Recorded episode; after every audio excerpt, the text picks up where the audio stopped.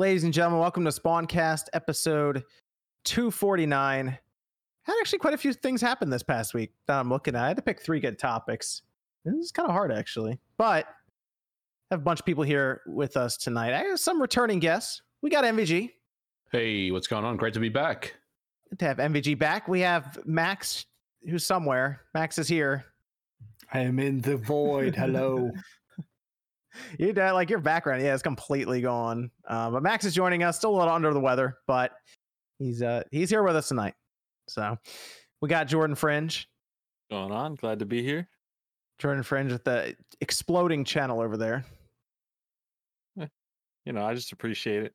Someone checks out a video. You know, yeah, absolutely. We got OJ Player Essence. I'm back somehow, some way. Some way. I mean, I hit you in the face with the paper on my paper route, John. And the fact that you let me back after hitting you in the face and the paper, like with the paper, I'm blessed. Thank you so much for having me back again, dude. I appreciate it. We got Miss Click. Hi. I'm here. Good to have Miss Click here. We got Evan. Yep. And Sean said he will be joining us midway through because he has to watch the Knicks game. The Knicks are losing right now, actually. Did you guys know? That sounds about right. They just beat the Celtics the other night, like the last minute shot. Sean like ripped his shirt off and then posted to Twitter for some reason. He didn't rip his shirt off. He ripped his shirt off. He was like, "Oh my god!" He was going nuts. It was really funny, actually. Don't let him lie to you. That's how he sits around his house normally. Yeah. That's probably how he sits around. Yeah, they're getting their ass kicked right now. They're down by 13. Oh no, Sean! Well, they're actually almost down by 20. So he might come here early. Yeah, we might see him sooner rather than later. It'd be good. So when I keep an eye on his Twitter to see what's going on over there. Yeah, they're getting cooked right now. They're down by 18. Tell his neighbors to check in on him. He's gonna show up on the podcast with four shirts on. We got to save it for Sean because he's now the resident VR expert. His whole world's changed this week since he got the Quest 2. So we'll talk to him about that. But we have a bunch of topics to go over tonight. We got Mario Kart 9 rumors. We got the PlayStation VR 2 and E3 2022 problems. We also have a sponsor for tonight's video. That's Factor. We'll talk more about them midway through the show. I want to start with a Discord question, Evan. We often hear and speculate about the Switch effect. Could it be that the actual gaming public and player base has expanded as a whole, thus the pie is larger and more game sales overall? I mean, we expect games to just... I mean, games are getting more popular, so yeah, I would expect sales in general. We've talked about that with the $60 to $70 price hike, if it's that necessary, considering more people than ever are playing games. So, I mean, the Switch effect itself is that Nintendo has a popular system that people who are buying it are actually interested in the first-party games, unlike the Wii, which struggled in that department because people's grandmothers bought it and were like, oh, cool, bowling. And then they didn't run out and buy Skyward Sword because it's not bowling, so... I mean, I think the Nintendo just hit all cylinders hitting right now for it. It's also there too because you don't have to buy two copies of a game now. Like it's just all one. Like you know, like if you total up the sales of like the DS and the Wii games, yeah, that could hit some of the totals that we're seeing here. But it'd always be two separate games, right? Or like Super Mario 3D Land plus Super Mario 3D World on the Wii U. It was always separate. Now it's just one game, so everybody just buys that one game and that's the game. So that's also part of it as well. You know, exactly. You want to hit us with another one, Evan? Any chance we'll see PSP games on the revamped PS Now service? Wait, what did you say? You said I hope so. Which ones? PSP games? PSP games, yeah. I do. I think PSP will be there. I think it'll be really cool when they do it. This is the Spartacus stuff, right? Is that what they're talking about? Yeah, because I think so. I mean, I think that was part of the report. They have a PSP emulator, right? MVG? Yeah, they already have it. I would expect PSP to show up at some point. Yeah, that would be really cool to see that too. See if they cut some deals, get something like Crisis Core on there. It'd be cool. So I'm looking forward to that. Well, would they do Crisis Core with that mobile thing coming out?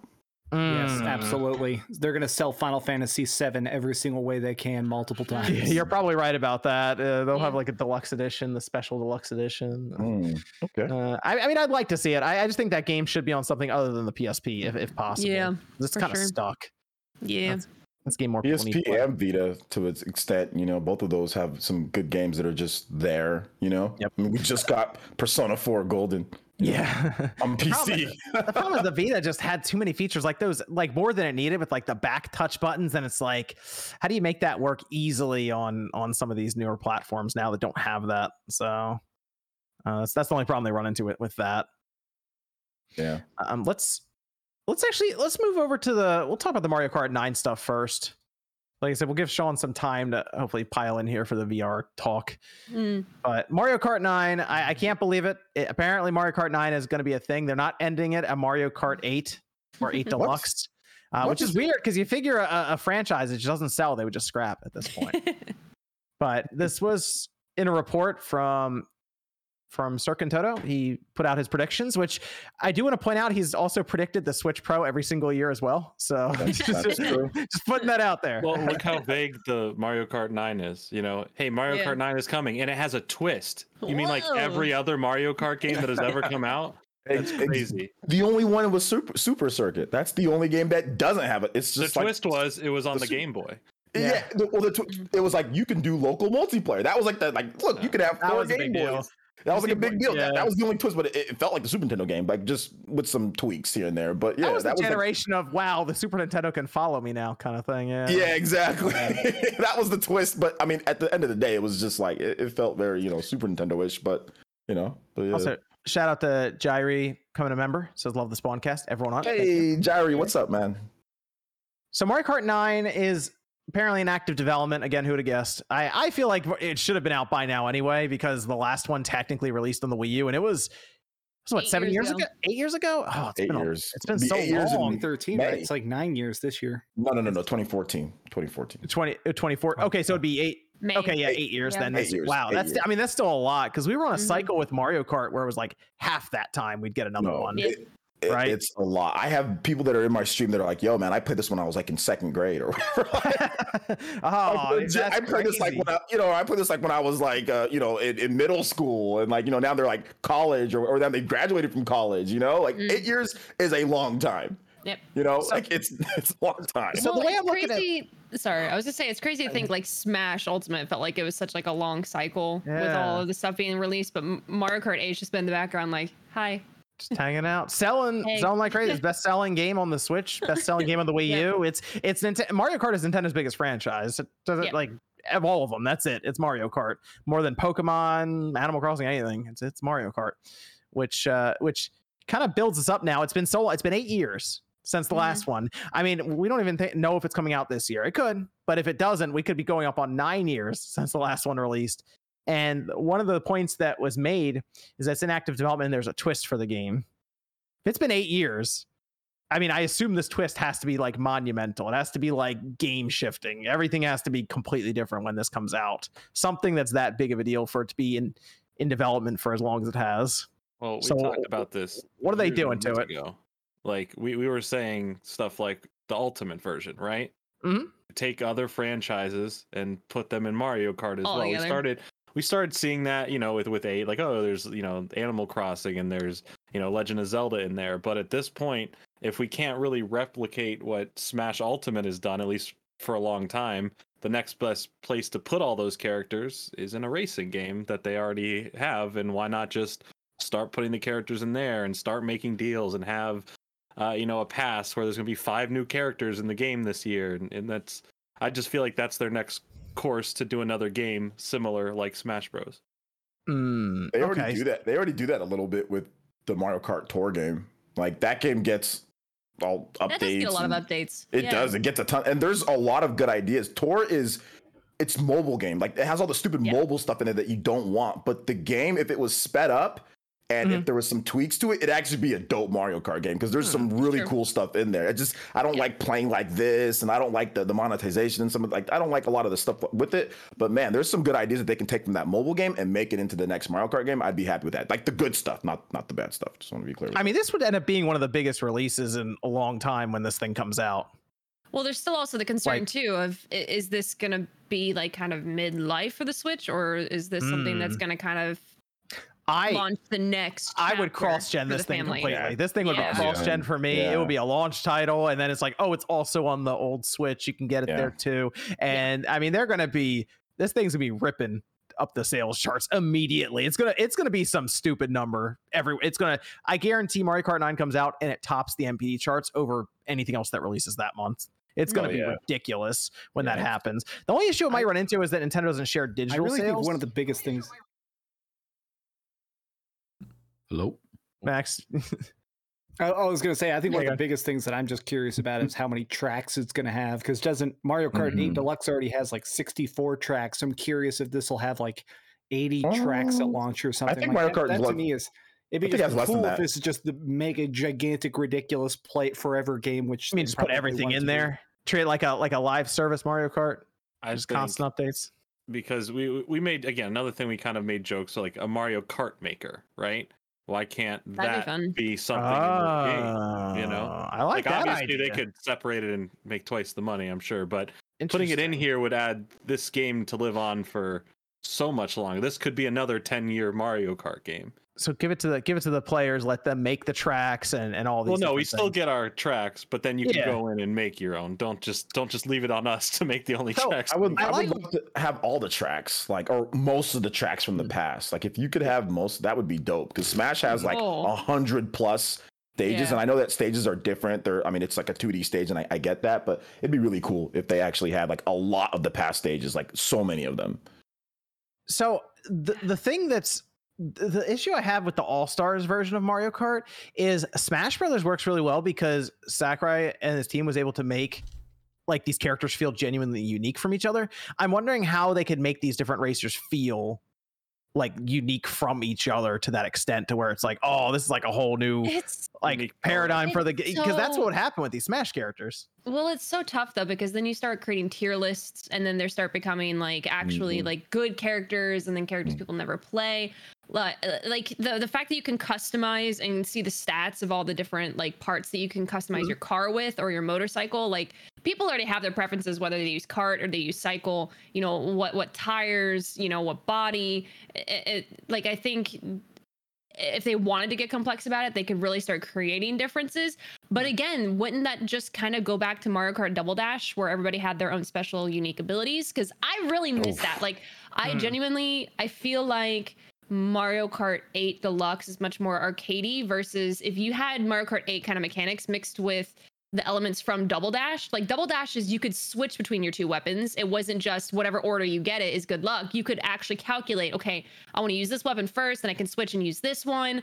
I'm going to pick these two characters together, or even if it's just one character, I'm going to pick this one character because I really like their abilities.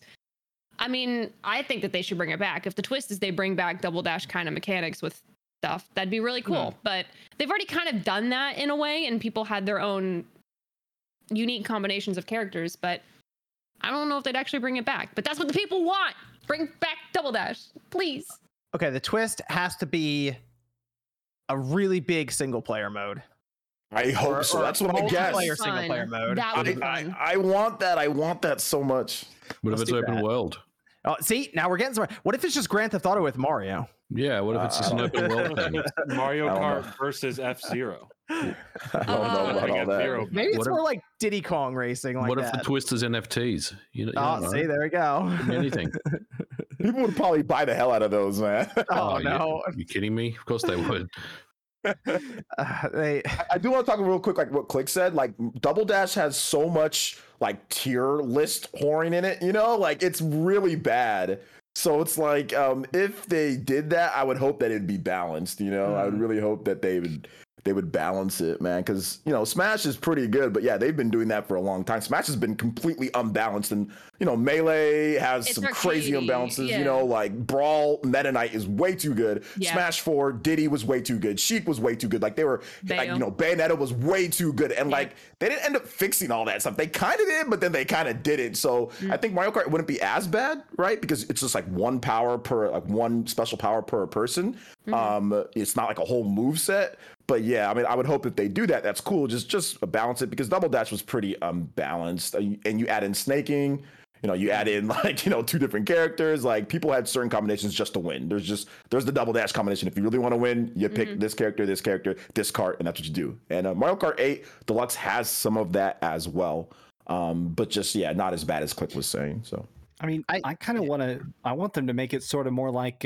Twisted Metal, where cars had different stats, but then they have there's like specials on the stage, and picking it up is like some sort of very unique themed ultimate attack. It'd be cool if, like, the stage Snake is in the game, and I get to shoot a Nikita missile that homes on somebody, like a special style of blue shell or something. Oh, that's a good idea, because then it takes away some of the my problem is the randomness at times. Like, I get that's why people play it. But I mean, if you could also put like a ranking system in terms of like how you drive, like based on how good you drive, there might be some type of more skill base to it. The problem is it's just so like luck. I figured it out. It's so luck based. They're making a Mario Kart MOBA. That's what's happening. A MOBA. Yeah, first was Pokemon Unite, now it's Mario Kart. They're making a MOBA. Figured it out. Like, Mario Kart 99. Yo, Mario Kart 99 would be lit, dude. That'd be so fun. It's battle royale Mario Kart. Endless Rainbow Road until the last person stays on. Absolutely zero frames the entire time until the last like three people. Battle royale Mario Kart. Oh, man. I'd be down for Mario Kart 99. You just hop in. Every lap, somebody just gets cooked. They basically need to figure out how to. They basically need to figure out how to do it without it feeling too much like Mario Kart 8. I think that's the problem they're running into. Is they might feel like they have to do something very different, so it doesn't feel exactly the same. Like when you look at Splatoon 3, you can tell it's different from Splatoon 2, just in like some of the stuff they've shown initially. When you're like in like the beginning of the trailer they showed. Splatoon's so interesting because it's like I feel like for as many games as Nintendo doesn't want to be competitive, Splatoon they do kind of want it to be competitive. And like I feel like the market hasn't picked up on it as much as like if you want a competitive like game to try and play, like pick up Splatoon, because I really could see them like supporting that scene more if they saw the numbers behind it. But like I feel like the twist for 8 definitely was the anti-gravity. Yeah, you know, like the twists and the turns, and that's really cool. For some people, for me, it's like it gets a little bit too crazy. And when we were, I didn't play Mario Kart for a while, and like a couple weeks ago we went back to it. And definitely, even if you pick very low items on Mario Kart 8, it's still so many items. And take away the coins, man. Like the coins were the other the introduction that they put in.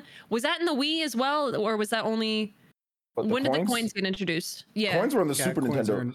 Super Nintendo. Yeah. They weren't in Double Dash. Did they come back for the Wii or? They've had it in certain games have had it. Some games have it, you know. But it started with the Super Nintendo. That's hate the first it, man. One. Get it out. Get the coins. Yeah, the way that the item placement is bad. The item placement is bad with it. Yeah, the coins are dumb, man. Because the coins give you extra speed. They give you like you go faster with the coins. Leave them on the track. Let them follow your body, but don't. That's how they were on the Super Nintendo. They were on the track. The coins is a staple of Mario Kart. You can't take them out. You say that, but like I have the most hours in Double Dash, so I think after not having it and putting like thousands of hours into Double Dash and playing with my friends and like getting a banana or a question, like they took away the question box. No, right? they have that. Is that an 8? Yeah, I don't remember. They need to do that. Have the coins. You got like. Oh, no, I don't think so. Hold up, never mind. Keep the coins. Get rid of the rubber banding. That's the thing that really sucks. Yeah, the thing that pulls the people at the end of the front. Yeah. Mm-hmm. Keep the coins. That way you can set it up so like Mario can buy property in single player mode, right? No. Hold. Can buy like his own store. When I say get rid of coins, shake down the other stores for the coins. I don't mean get rid of coins in total. I mean like if you're in first place and you get a box, right, and you get a coin in your hand. Shouldn't be a coin. I agree. It shouldn't be a coin. Yeah. Like you shouldn't be able to pick up. Green shell banana peel. Yeah, exactly. Yeah, more music box. Or I agree. They should just leave them on the track. Just keep the coins. Like that's a Super Nintendo game. Just keep the coins on the track and you collect them totally and you get. Yeah, that's cool. But as an item, that what? No, not as an item. Not as an item, please no. Get rid of. I don't like the blue shell, man. I'm not a fan. When's it come out? When's this thing launching? It's been active development years. Whenever the next hardware revision's coming. Yeah. Wow. Okay. So you think it's going to launch with some sort of piece of hardware? They're going to launch with Mario Kart. Ish. Yeah. Launch window. I would say. Yep. Okay. I figure I mean, that's such a big title that is to me a launch game for new hardware. Yeah. Like they shouldn't feel pressed to even roll it out now because Mario Kart 8 Deluxe just topped the UK sales charts last week. Yep. So it's like, what are they going to do? Sell more? Like, oh no! The only competition for Mario Kart 8 Deluxe is Mario Kart 9 at this point. Why mess with it? Yeah, just wait. Because I think it's gonna they're probably getting close to market saturation. They need a Mario Kart 9, so everybody has to buy another one. I mean, I keep saying that myself, but that it keeps selling, and I'm like, true. I don't know what I mean, you figure at this point, if they really wanted to, they do DLC, but maybe they really are just focused on whatever 9 is going to end up being. But I'd like to think it's holiday this year, but I think they're going to save it for next year. No way, man. No, yeah, I never got vibes that was coming this year. Here's how I do it then. If they wanted to launch this year, you launch this year, and then a year and a half from now, they launch Mario Kart 9 Deluxe. Stop. I 100% think that's what they're going to do. That's how you do it. If they did it right, so realistically, with the way other things have been, they release Mario Kart, but then there's going to be a sub-service on the expansion pack, right? Yeah, I could see that. That way, like, Mario starts like 100 coins, so he can start his like criminal enterprise in like single player mode. I'm telling you, they're going like Grand Theft Auto single player. It's actually pretty smart if they do put something on the NSO service. That.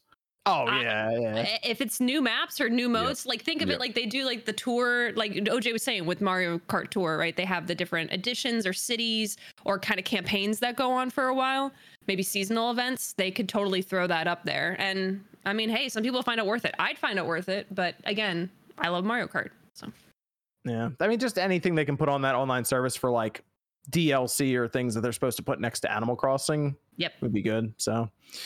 That'd be good to see there. I mean, also, I'd like to think it's coming out in the next 2 years, but who knows? Maybe we could be looking at like beginning of 2024, and here's the new Switch, and here's Mario Kart. Cross-gen would be the way to do it. Like they did Breath of the Wild, you know, just cross-gen it, launch it with it, you know, backwards compatible. But if you play it on your Switch too, it runs better or it looks better or whatever, you know. So. Sure. Yep. I mean, Mario Kart would look really good at like 4K. You know, I mean, it already looks good in terms of the art style and the colors and everything on screen. So they have that on the next Switch that has like 4K upscaling and all of that. Could look really, really good. It runs at 1080p 60 on the Switch right now, so it would look even better. You just take whatever you did there and just make it better with the new twist, like they said, new twist. Let's go over to a Discord question there, Evan. One for MVG. Have you thought or started making your own indie game? Possibly one for a future Spawncast Plays. Yes, I have. But I don't know when it'll ever get finished, and I don't know when it's gonna. Hey, MVG ever comes up with any game, we will market that thing every podcast. Yeah, I'm streaming it every day. Showing that thing all day. MVG, man, you getting sales, bro? I'll tell you that right now. I am doing that, but yeah, it's just a hobby project right now. So. Make it based on Sean. Just an entire game based on. We want escapades of Sean. The goal here is to sell units, not to That would sell units. What you mean? I feel like it wouldn't be able to be sold in a couple of different countries, though. Right, that's what I'm saying. Oh man, you're right. I think the ESRB rating would be like, nope.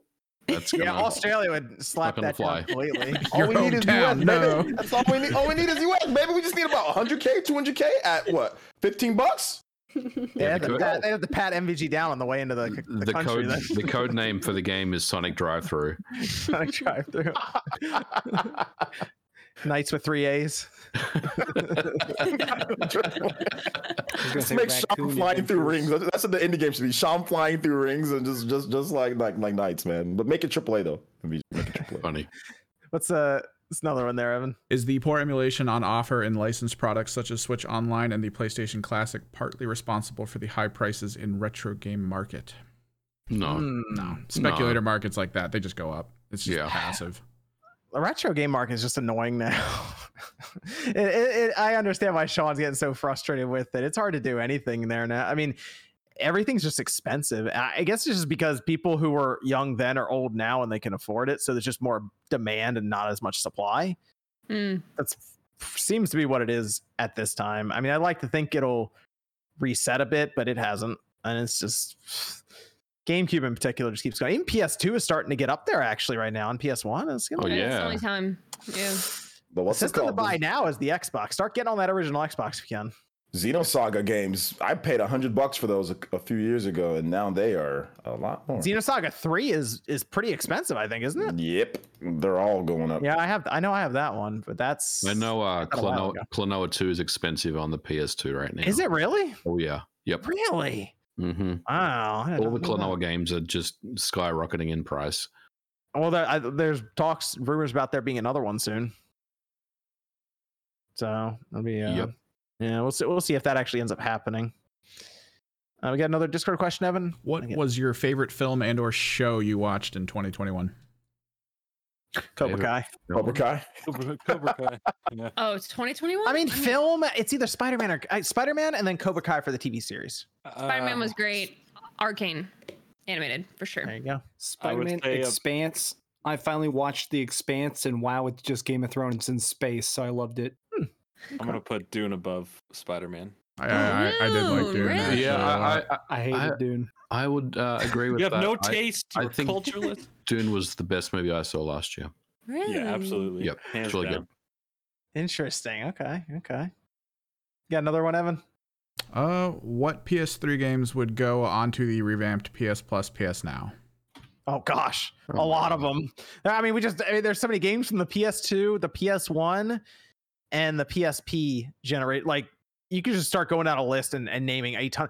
RPGs in particular, we just named Crisis Core, which would be great. Even some games like Mega Man Powered Up, which is a game not a lot of people played. Maverick Hunter X Hunter, that was a good one for Mega Man. But then you get like some weird strategy RPGs from the PSP, like Jeondae Arc was a good one. And then the PS2 library is just ridiculous. You can just start throwing all the Jak and Daxter games on there. You can get like the Shadow Hearts series, which would be pretty cool to throw on there. I'd like them to get kind of weird with it, though. Get some of the niche stuff. Get Mr. Mosquito on there. You know, just a lot of variety. Don't just get the obvious PS2 games. Get some weird stuff on there. I think it'd be really cool. PS1 games especially. Oh, there's some weird PS1 games. Get Jim Ryan's favorite game, Jumping Flash, on there. That'd be cool. What? It is. It's his favorite. he loves Jumping Flash. Jumping Flash. Yeah. He talks about it all the time. He loves it. You get the Mega Man Legends games on there. You get the Misadventure of Tronbot on there. You get all the X series on there. You just go crazy. Just start putting it all on there. It's fun. I think Jumping Flash was awesome. We need Metal Gear Solid on there. That way Click can finally play it. Okay. Finally. Mega Man Legends is a big W. Metal Gear Solid 1, 2, and 3. Just put them all in there. 4, unfortunately, is just always going to be stuck to the PS3. There's not much we can do about that. But get those on there. Absolutely. I mean, there's just, like I said, a ton of titles they could do. And everyone's probably going to have a different list. But I just... They need to populate that list, and they have to do it very quickly. So I'm hoping they show up with legitimately like 50 or 60 games right out of the gate. So... I assume we're going to hear about that in the next couple months, because it sounds like Sony's going to have some sort of, presentation the next month or so from what people are saying right now in terms of for gaming and software. It seemed to come up for PSVR, but it sounds like other stuff might be there too. Let's go to E3. E3 2022. Turns out I said I'll try next year one too many times, and I don't think that's going to happen now. Yeah. It does appear that E3 has been reworked this year or canceled. We don't know yet. It's not happening in person due to the COVID, the Omicron variant, all of this. And they don't really seem to know what they're doing with it, because people have been asking them in the press, what's the plan? And they cannot guarantee that there will be even a digital presentation at this point, or digital event. And it's January, which... it's kind of a problem, because you'd want to have that planned out well in advance. There were some other talks coming out saying that they had decided this in November, and it sounds like E3 may actually just be done. Like, it may have just been quietly just cut. So that's a big deal in gaming if E3 really just goes away completely now. They have not held E3 in person for the past 3 years, and they haven't done it. They've only done it 2 of the past 3, because they had to cancel completely one year. Where do we go in gaming now without E3? Yeah, I mean, Jeff Keighley's stuff. Summer Games Fest. Yeah.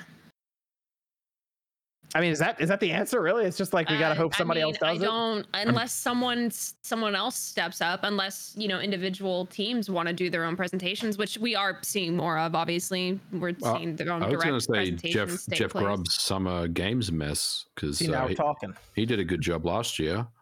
Isn't there going to be an online E3? Right? They said there's going to...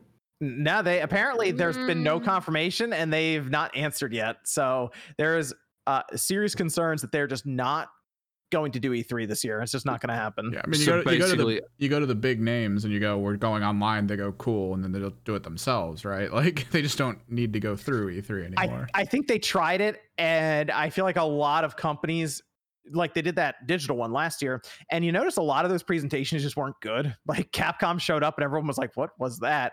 If you're Capcom, you're like, well, we felt like we had to be there because it's E3, but did we really have to be there and do that just now? Probably not. I mean, Sony's not there.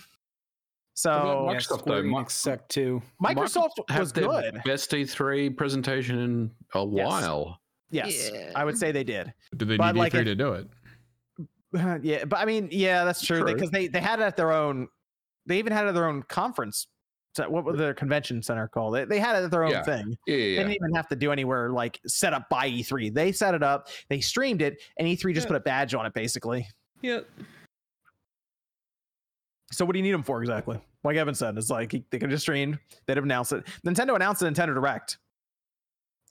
I think everyone's going to watch it. So. I think it's just the organization of kind of knowing where things are going to show up throughout the week, kind of having like that label on it, like that watermark you were saying. It doesn't necessarily mean they're providing anything new. At first, it was the venue and the event, and the names kind of carried on.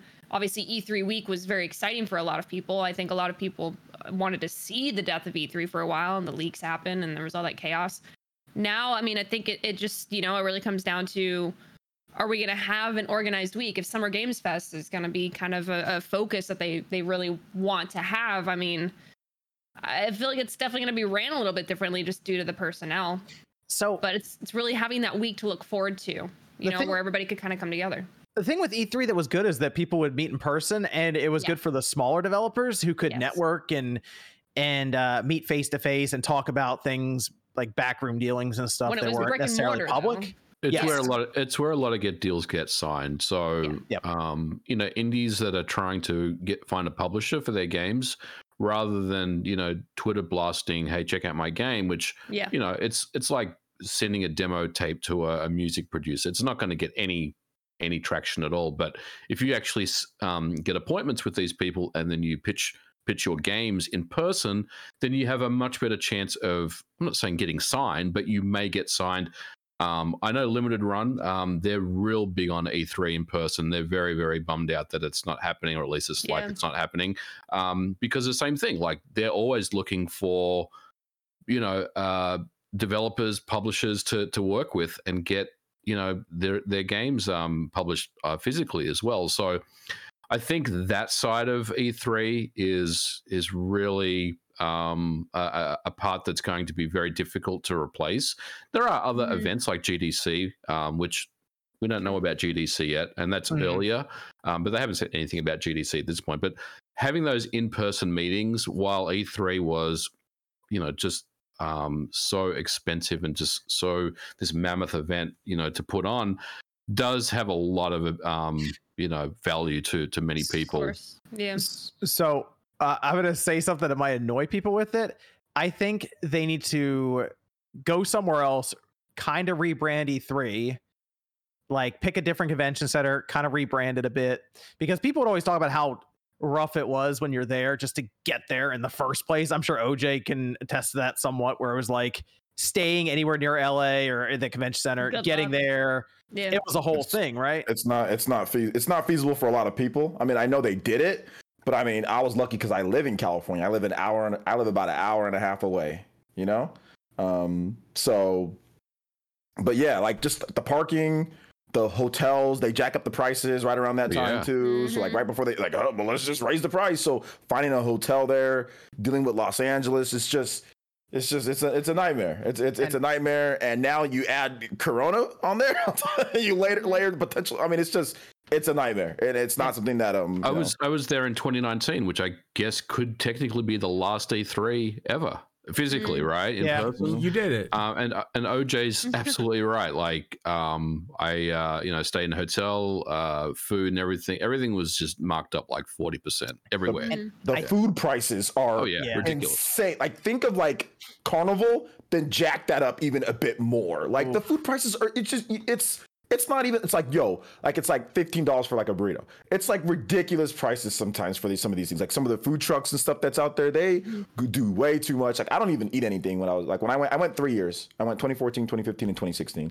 And I don't even eat anything. I would just go there. I would drive there one day, do all my filming, then leave. And that's, I was like, I get the hell out of there. I got on that I-5 and I was like, I'm out. Well, they've been stuck there. They've been stuck there seemingly this whole time. And I feel like they've just outgrown that area because of how big it's gotten. So they'd have to relocate somewhere that's maybe a bit more set up for them. But I think the other part is they'd probably have to reconsider how they deal with allowing fans and press in all at the same time. Like I kind of feel like E3 used to just be for developers, press, industry, and because then they could go in, they'd relay the news to everyone who's watching at home, which I mean, most people watch at home, but from what I was seeing and hearing, because they ended up letting in so many people, it became hard to just relay information because of that and set up meetings and all of these different things.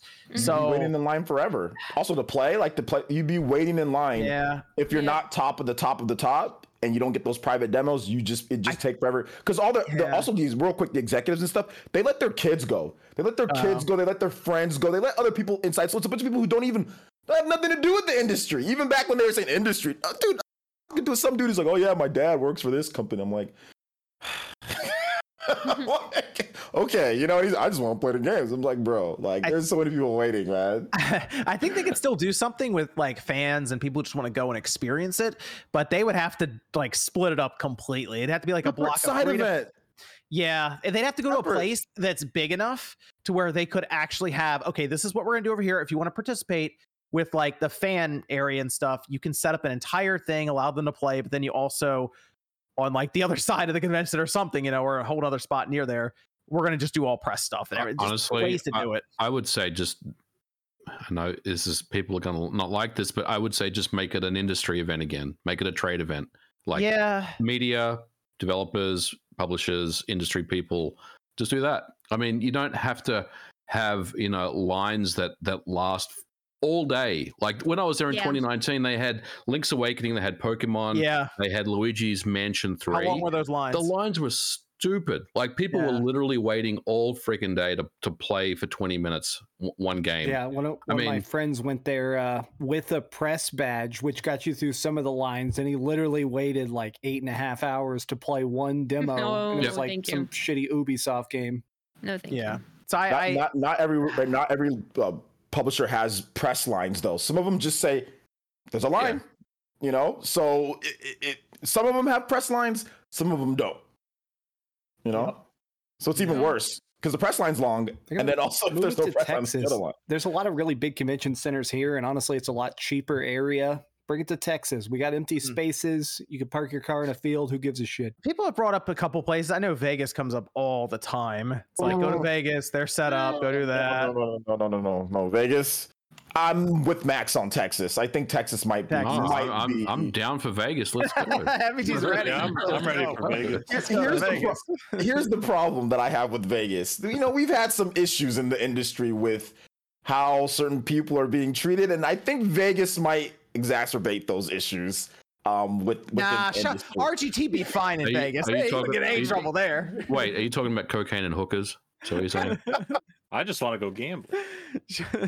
Sean would be fine. He wouldn't get any trouble out there. Hey, it's called Sin City for a reason, man. I'm just saying. I've been to Vegas. I don't partake in any of that, but I've seen plenty when I'd go on my trips and stuff like that. Even if you did, what happens in Vegas, right, OJ? On a trip you're taken.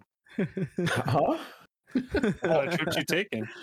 Oh, I was just there to play football, man. You know, okay, sure. I was just there for the football, bro. What you mean? You just said this is what I've experienced on my trips there. So trips. That's all. Good quality college football at UNLV. I just think there are probably a lot of places they could find if they're concerned about congestion away. They just seem like they were originally in LA and then they were just like kind of stuck there and. Maybe it's time to rethink the structure and how they run it. The ESA certainly needs to figure that out. I'd rather them figure it out, rebrand it, relaunch it, than just not do anything ever again. And we just don't have an E3. Mm-hmm. But I think it's got to be an in-person event because I just don't think it has any relevancy as an online-only thing. Everyone can stream now. It's not like how you had to go there and hope someone was filming in the room when like Sony announced that the PlayStation was $299 or something. No. Now It's like you hit a button and you go live and that's it. Yep. Then everybody can see it. So it's they have to figure that out. And I actually don't think we're going to have anything E3 related this year. Online?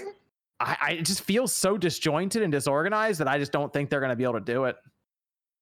I think a lot of people would pull a Sony and just be like, we're good. They got to get this right at some point. What were you saying, MG? I mean, you... Well, that's that. Hello, MVG. We lost MVG. I told you what did I tell you guys? Man, the GameCube better than the N64. It's proof. We got the and this is it right here. You know. Oh wait, there he is. He's back. Oh, you're back. How much you, sorry, I said. Are we going to like rely on Keely's stuff going forward now? I hope not. Yeah. I don't want to. I mean, I gotta give him credit. I gotta give credit though. He seems to get it organized and get it done, whereas the ESA just seems confused all the time. I feel like a quarter of it for him was getting lucky because he was just looking at events that were already scheduled and being like, "Oh, that fits." If he has his event this year over the Summer Games Fest, which he says he is, and it's decent, and E3 is nowhere to be found, then it's like, I guess that's what we're looking forward to next year because we know it'll at least happen. Like, I know Jeff will try to at least do something with Summer Games Fest. I have no idea that E3 is going to happen this year. And I mean, he's secured an announcement for a brand new system before with the Series X. So we know he can get those kind of announcements now. I will say, I mean, if E3 does go away completely, that would be, I'd be pretty disappointed. If that happened, I would be too. I'd be pretty sad about that. Look, I get it. Like, it may never come back, you know, physically. It may just be a virtual thing. But that would be a real shame if they just that was it, you know. But we'll see. Is everything just going to be virtual now, MVG? Maybe. I mean, everything's going to be virtual. It seems like it's it saves a lot of money across the board. But I also feel like there's just so much fragmentation. You know, last year there was a lot of announcements. You were just getting bombarded with stuff all the time. And while some people really love that, I mean, us as YouTubers, we love it because we got content like, you know, literally for weeks, right?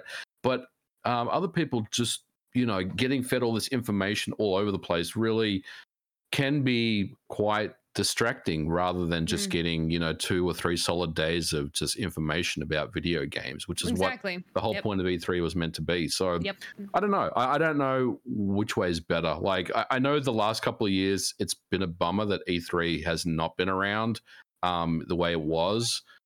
But I also see the other side that maybe it is time for things to, you know, to move on from the old way it was done, because I mean it was a very expensive to mount a show like that, and Nate's not here, but he will know like the prices that you pay to get a spot there on the floor, and I mean it's just we're talking millions of dollars. Yeah, so it's not my money. They can spend it. Let's go. But I mean, you'd get like Nintendo to do the cool like setups. I mean, we had Sony with the flute guy. I mean, there's a lot of cool stuff happening, right? But that wasn't cool. You know what I miss? I miss just the old school stage presentations. Like just straight up, you'd go there, you'd be like, all right, we're gonna see Nintendo. They're gonna show up on the stage and talk about their new system. Or Sony's gonna come out. Microsoft, like it was just now. You're right. It is all over the place. Nintendo's there digitally. Sony's not there at all, and then Microsoft's across the street in their own. Like I don't know, man. Center. I don't know if I missed every time. Nintendo had so many bad E3. You guys remember the Wii and the Wii U era? How many of those stage shows were actually dope? Like I can count maybe one or two out of the whole Wii, and maybe because of the systems, maybe the Switch era would be different, you know, but they kind of did their own live presentation. Remember when the January presentation? Yeah, but when they first showed the Wii, it was pretty cool. Like that was fun. Yeah, that was cool. But everything after that was kind of like, this is not a good E3. Technical difficulties. I think there were just a lot of like uncontrollable variables. And when they realized, especially after the Skyward Sword presentation, it's like, all right, like we need to be able to like know this is going to work when we need it to work. It kind of raises, I guess, the professionalism of the appearance or the credibility.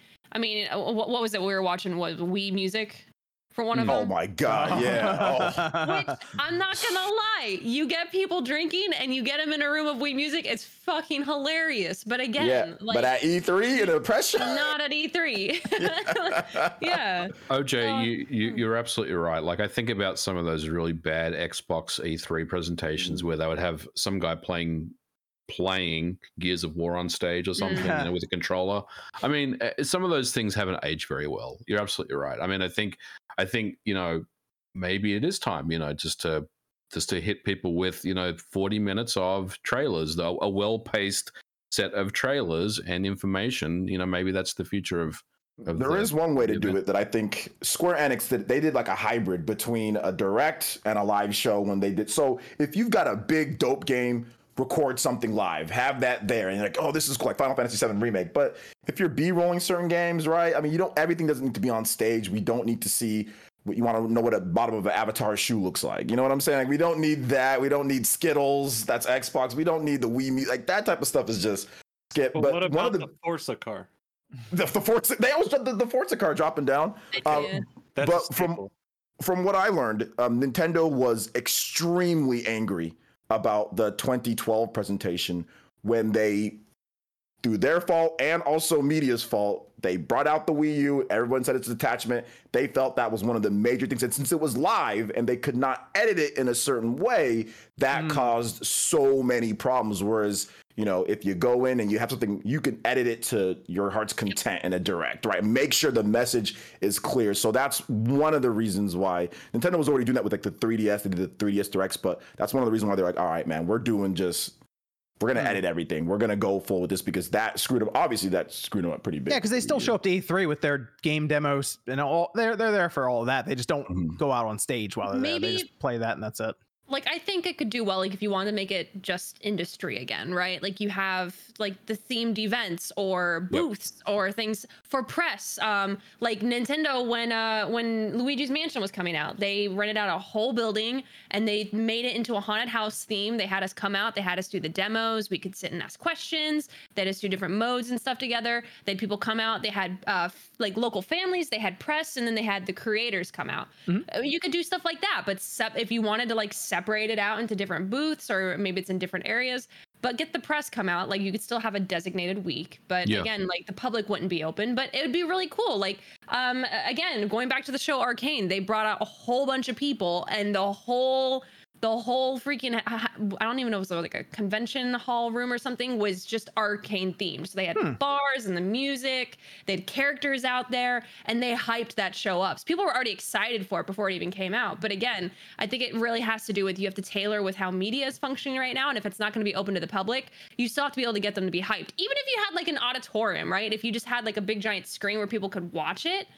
like, maybe that could work too, if you wanted to kind of have more of the public introduced. But again, like, just having people on stage, especially if it's people who aren't very good at public speaking to begin with, it kind of comes across as either ingenuine or really awkward, or again, like OJ said, something comes across completely the wrong way and it ends up screwing the whole launch of whatever you're trying to sell. I had this. Go ahead, Max. I feel like I'm just going to kind of miss when E3 was good, because I feel like there was a couple of years there last. Oh, there were definitely some good years. I really liked the pictures where you'd see like the huge Xbox area where they purposely lit it in green, and across the hall would be this huge blue area for all the Sony stuff, and then there was all this red Nintendo stuff. Like, it really felt like the console war was this celebration of games there for a couple of years, and honestly, I don't think that heyday's coming back. Like, E3 dying kind of feels like it had to happen.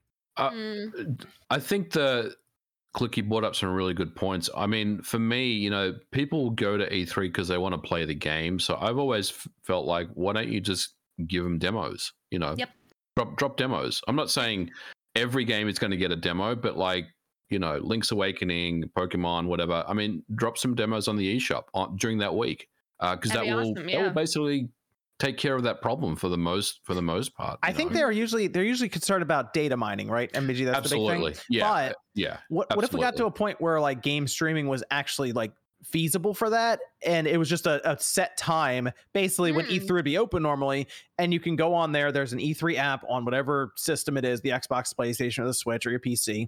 You go in there, and it's basically like, hey, here's E3. You can walk your little avatar to the Pokemon station, you want to check that out, you can walk it over to the God of War station. It just streams it over here. Well, I mean, I'm just trying to help them out with the marketing and all this stuff, you know, or just have menus. That's fine too. But like Microsoft did their that kind of that avatar type thing where you walked around through the history of Xbox, and that was actually pretty cool. It was right in your browser, which they could do with the streaming stuff, and they would get you basically through the line immediately.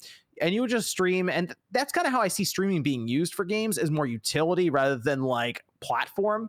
And that I think would be a good case. It's like, all right, we have these set up. They're not going to data mine it because they're not downloading it. No. You're streaming it. Yeah. You just hang out, play for a bit, and hey, when E3 shuts down, that's when the streaming shuts down. It's literally open during E3, and you know they can monitor it and check for any problems at that time, and that would be a way to at least get the public involved in some of these demos. So I think that would be a pretty cool way to go about it in the future. I think there was one, was that Jeff who mentioned, wouldn't it be cool if while a trailer was playing, you could then try the game through streaming? I think he mentioned that. Like, there's a lot of stuff I think they're considering right now. I think the difficulty is, I mean, I love the idea, but also as a developer, I mean, that would take some development time to actually put all that stuff together, right? Away from the actual game that you're making. So you would have to factor that time in. But I mean, you know, if you set out, let's say you started working on a game like today and you said, we want something to present next year at E3, I feel like that's enough time to get a demo prepared, you know, for the show. And I imagine the ESA could probably get some people together to work on some sort of presentation platform, because they're making a lot of money off the event. I feel like they could probably employ some developers to put that together and make it manageable in terms of streaming some of these projects that are, I mean, especially for indie games, that'd be the best thing for indie developers to be like, oh, you could we'll just put it here, and they could find it easily and walk around and try our smaller indie game for like 10 or 15 minutes. Oh, yeah. You don't have to wait in line for it. Yep. That'd be massive for them, right? Mm-hmm. No downloading, installing, nothing. I think that is really who that would benefit the most are probably smaller developers. What about Cyberpunk? Because they had that big, you know, locked room where you couldn't get in. You were in only by invite only, you could access it, and they showed that very well curated demo, which was complete load of bullshit. I didn't see it because I didn't get the chair on the way out. Not seriously it. They had like a list, I guess, of people that did all that, and they got chair sent to them. You know what Sony would do sometimes for their big games? When I went to E3, yo, they would just cover them up. You'd have to go. It was like a Magic Mountain ride. It was like a tunnel. You'd have to like go in and like, so you couldn't just like film it, right? Like all the smaller games, they let you film those from the outside. Like, you know, but like Bloodborne and like Horizon. Yeah, it's like four rights and a left to get there. Yeah, it was like a turn. It felt like Magic Mountain. If you ever been to like when, like if you're going on like the Batman ride, or if you're going on like the Riddler or whatever, it felt like I'm going to like this tunnel. And it's just like, and I'm pretty close to all these sweaty people, you know. So it's just like, you're pretty close because they're all like, I can't wait to play, you know. And they're all like getting like hyped, and they're still. It's like an hour out, bro. You got a while, like it's like you ain't calm down, bro. You know. So it's like I got tired of that shit. I just got out of line. I'm like, bro, it stinks. I'm out. Like I just dipped. I'm like, I don't care about Bloodborne. I'll play it when it comes out. Let's see. Oh, if you had to run, we're at the top of the hour. I saw you mention that before. Yeah, feeling a little bit under the weather tonight. So it was good talking to everybody. Good seeing you, chat. I'm gonna go take a freaking nap. Feel better. Hey, Max. Okay, Max. Let's get around. Take it easy. We should have our resident VR expert entering soon after the Knicks debacle. So I'm sure we'll see him soon. Let's go to our Discord question, Evan. I feel like we've gotten this one a few times. I've never played an Assassin's Creed game before, and the catalog is very intimidating. If I had to pick only one to play, which would you suggest? I feel like we always go with Black Flag on this. I like Black. I'm totally kidding, by the way. Yeah, that's just for most time. Did you say you like Black, John? No, I'm gonna go Black Flag, Assassin's Creed 4. I said that one a lot because I think the pirate stuff was. I said Valhalla because it's 65 hours, so you're gonna get a lot of value for money. People like Assassin's Creed 2 though, so I put like 140 into it. What do you?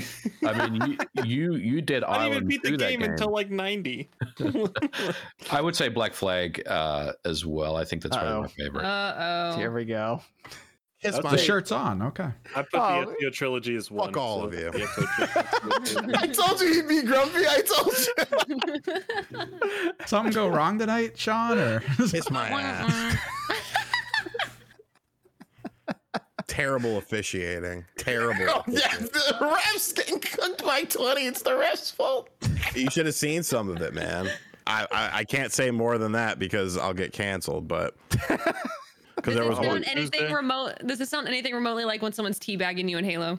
There was one ref in particular. If you watch the game, you will know exactly what ref I am referring to, and I'm going to leave it at that. Oh, yeah. Are you sure it wasn't because of the 6 turnovers from your star player? You know, the 1 for 8 from 3. You know, the 1 for 4 from 3. Well, we're also missing 2 starters. So I'm just saying, your star player, the big money player, Randall. I mean, 6 turnovers. I mean, that's. I mean, that wasn't. No. He played like shit. I will gladly admit that. Yeah, maybe. But don't boo him because he'll get upset and he'll cry about it. Imagine making $100 million and be like, "Oh, don't boo me." It's like, shut up. You make $100 million. I'll do whatever the hell I want. I'll boo the hell out of you. I'll go to your house and boo you in front of your house. You make $100 million. No. I completely agree with that. 100%. Okay, good to have Sean. You made it here just in time for the VR talk that we're going to get to. Good, because it's a new year, Sean. Is playing VR. Who'd have thought that would happen? E3 apparently isn't going to happen. And if you want to start off 2022 right, you're going to want to check out Factor, who is the sponsor of tonight's podcast. Yeah, love Factor. Wait, you do? Yeah. Okay. Wow. All right. Cool. Factor is great because it makes it easy to eat clean 24/7 with fresh, never frozen prepared meals that are so delicious you wouldn't believe they're actually good for you. Factor saves time by delivering chef-crafted meals to your doorstep, eliminating the hassle of grocery shopping and meal prep. Who likes to go to the grocery store? No, I hate it. Does anyone like going to the grocery store? Like, I hate it. That's no fun. Who wants to do that? It's the worst thing ever. Not to mention the cleanup. You know how many dishes to wash here with this? Each Factor meal arrives pre-prepared and ready to eat in 2 minutes. It's actually faster than ordering it. Ask Sean. Sean is like the expert of these order-in places. You know, he has to wait like 20-30 minutes to get these things. It's true. It's like 2 minutes. 2 minutes. Factor tackles the tough stuff so you don't have to. Their registered dietitians and expert chefs work hand in hand to create meals with nutritious ingredients, and with more than 27 meal options each week, you're never bored. Factor will even start to understand your preferences. They offer vegan and veggie meals, cold pressed juices, smoothies, energy bites, plant-based bars, extra protein, veggie sides, and more. Keep you fueled and focused all day long. Look down below in the description and head to go.factor75.com/plans and use SpawnCast120 to save $120 off over your first 5 weeks of meals. That's code SpawnCast120 at go.factor75.com/plans for $120 off. Thanks to Factor for sponsoring the podcast. So Sean's an expert at VR now. Yes. Couldn't believe it. Could not believe it. There it is. He orders this Quest 2. He's talking, we're playing Halo one night. He's like, you know what? Maybe I will get this Quest 2. And what was it that pushed you over the edge, Sean? Well, it was actually Virtual Boy, which I haven't even messed around with yet. Virtual Boy. He's like, I think this thing does Virtual Boy, and it's like, what? I think this is better than Virtual Boy. I like the Virtual Boy, and this might be better than Virtual Boy. So let me try it out. I couldn't believe it. It was Virtual Boy, not RE4 VR, Medal of Honor. That was what put it on Saber. That's what put it on my radar was RE4. Okay. So he has this thing now. He's playing. What you played RE4? Yeah, you played something else too. What was the other thing you played? Oh, the Darth Vader. It's like a 2-part thing. I did part 2. I don't know. I didn't get very far in it because there's lots of elevators and like elevators and stairs. Because I go full out. Like I put all the settings on like the most immersive VR on the planet. Because if I'm gonna play VR, like I'm gonna play VR. You know, I'm gonna get into it. I'm not gonna like I don't want to just sit there and like click and you know that's how I move. No, fuck that. I want to walk around, run into shit in my house. I don't care. It can be replaced and get into it. But yeah, like the elevator, like There's one part like very early where you have to like start climbing, and I was like, oh my God, I'm going to throw up all over the place. But I held it together. So how does that RE4?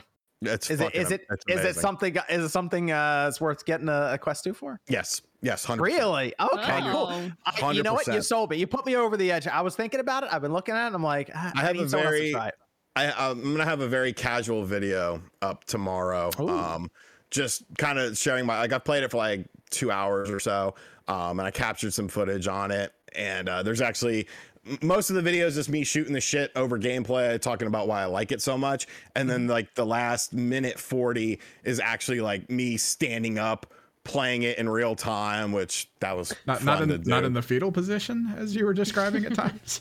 No, like I like to scream when I play it, because like you get sucked into it, dude. Like it's crazy. Like, because we've all played the game a million times, and it's like, okay. And really, I'll go ahead and say it. RE4 was never scary. Never. It was never a scary game. It was action horror, and it was something that maybe you felt a little bit tense, but you were because you couldn't see behind you very easily, right? Like you'd be like, oh, there's someone behind me, but it wasn't like I get what you're saying, like scary, like the older Resident Evil games. Yeah, like you lost that horror aspect of it. It was more like an Evil Dead, you know, as far as how the game played out. But in this, like, you know, you're fumbling around, reaching for ammo to put it in the pistol and cock it back, and you're just like running for your life, and you hear the Lord Sadler, and it's like, oh shit, where are these motherfuckers? Like, I know what's happening because I played through the game like a million times, but like, it's so tense. Interesting. Okay. It's so good. Did you see Medal of Honor? Apparently that one's pretty good too. Yeah, I might fuck around and buy some more stuff tonight. It has full online multiplayer. Does it? Yeah, Wood, I saw that. I was like, that looks pretty cool. Wood was like, when'd you get an Oculus Quest 2? I was like, oh, today. And he was like, oh, and he told me about some game that's like kind of like Counter-Strike that he plays a lot. It's like 5v5. There's a few of them, yeah. PvP that he really likes playing. Wow. But yeah, I saw the Medal of Honor on there. I kind of wanted to check that out. There's a Jurassic World thing that's supposedly really good on there as well, but it's like cell shaded graphics, kind of like Borderlands, which I don't know. I kind of was like, I feel like it would have been more impactful as like, you know, with a realistic style, but people seem to really like that game, so I don't know. So did the Quest 2 make you more interested in VR because it's wireless? You don't deal with cords, nothing like that. You just put it on and go. It's definitely very simple. It's very simple to set up. Like, it's very, and I have a Quest 1 that I use to watch movies only. It's not like the Quest 2 though. Quest 2 is something else. Yeah, the Quest 2 is so much better. And there's one thing, like, I don't know if these are like little like wind things or something, but like when you're playing the game, like sometimes it'll just have like wind shooting on you, and like, I don't know, it's really weird, but like, there's probably built-in fans with it. It's a standalone system. Yeah, like it's cool, like but it interacts with the game. Like the Star Wars game, I noticed it a lot more than the Resident Evil game, but so because I've been looking at Quest 2. It does sound like another Quest is going to be announced in the next month or two. So I might even hold out for that one. It even has a code name and all this right now. Why didn't you tell me that? Why did I buy this? We literally, it was funny. We talked about that, and then you're like, I'm ordering it. The next day, we started going over the VR stuff and how Sony was going to announce a headset soon, which turned out to be pretty good because I talked about it in the morning on Newswave. And then that night at CES, they announced the PSVR 2 specs and all of this. I was like, it worked out well. In that report, though, they talked about Quest, like the next Quest coming out, like sometime it's going to production seemingly alongside of VR 2. That'll probably be expensive though. So like I paid, I got the 128 gig, which is $299. I got it off Best Buy because I had some Best Buy gift cards and shit from Christmas to spend on it. And I wasn't going to say you, but I've already said it. You were like, you get the 256, you're going to run up. Bullshit. This thing is very efficient. Resident Evil 4 is only like 8 gigs. The Star Wars game was only like 3.5 gigs. I recorded like over an hour of footage on here, and I think the file size was like under 1 gig. It's very efficient. Very efficient in and storing memory. I've had a Quest for a long time. I'm just not a VR dude, but I've had a Quest, but maybe this will get me to try it out. How do you, you said you recorded footage too? You can. Yes. So you, there's like more intricate ways to make it easier. But what I just did was, I recorded like with this camera that I'm using here.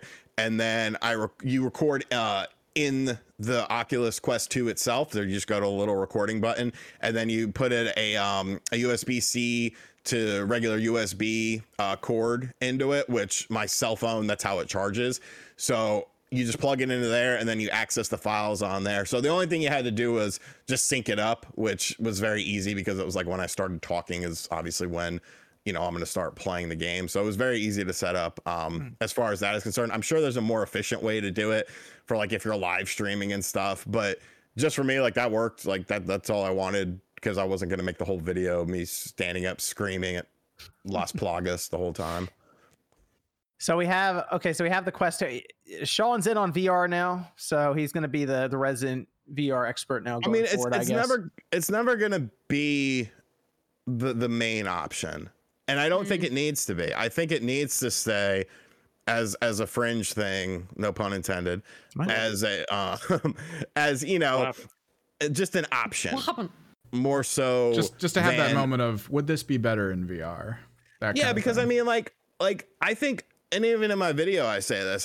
I think a lot of older games like Resident Evil 4 would have new life with, you know, VR if they made it in VR. Like think of a game like, I wouldn't even say Skyrim, think of Oblivion with on this. Like it would be that'd pretty cool. Yeah, it would be so cool. And it's like a familiar game but with a new twist on it, and the new twist really works well. So Mario Kart's gonna be in VR. They have done this though, like there is Skyrim VR. They've done like Doom VR as well. I mean, yeah, they've already done a lot of this stuff. It's just it's on console only, like right. The PSVR and stuff. So yeah, I mean, I agree with you. I'd love to see options when it comes to this stuff, because I really liked, and most, I don't know if anyone on the cast played Resident Evil 7 VR, but I loved that one. That was really, really, really good on PSVR. Wasn't that even scarier?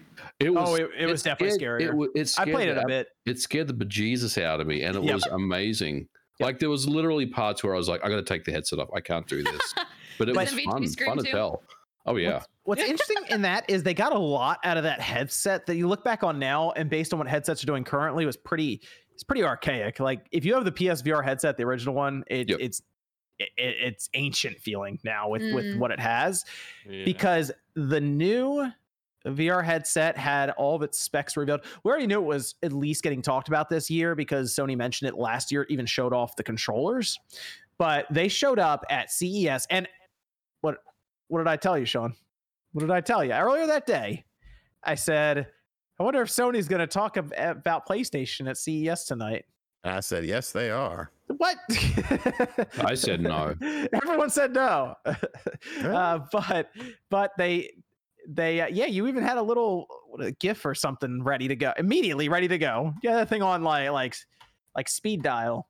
I don't recall this. Immediate. And they showed up and they had PlayStation VR 2 specifications. And I will say, looking at these specifications, it is mid to high end. It's seemingly just below the Vive Pro, but above what we have with the Index in terms of the screen quality. And they're going to be OLED screens, which is pretty impressive. 2000 by 2040 per eye, which again is above the Index, below the Vive Pro. However, I think the screen quality with the OLEDs will be better than what's in the Vive Pro.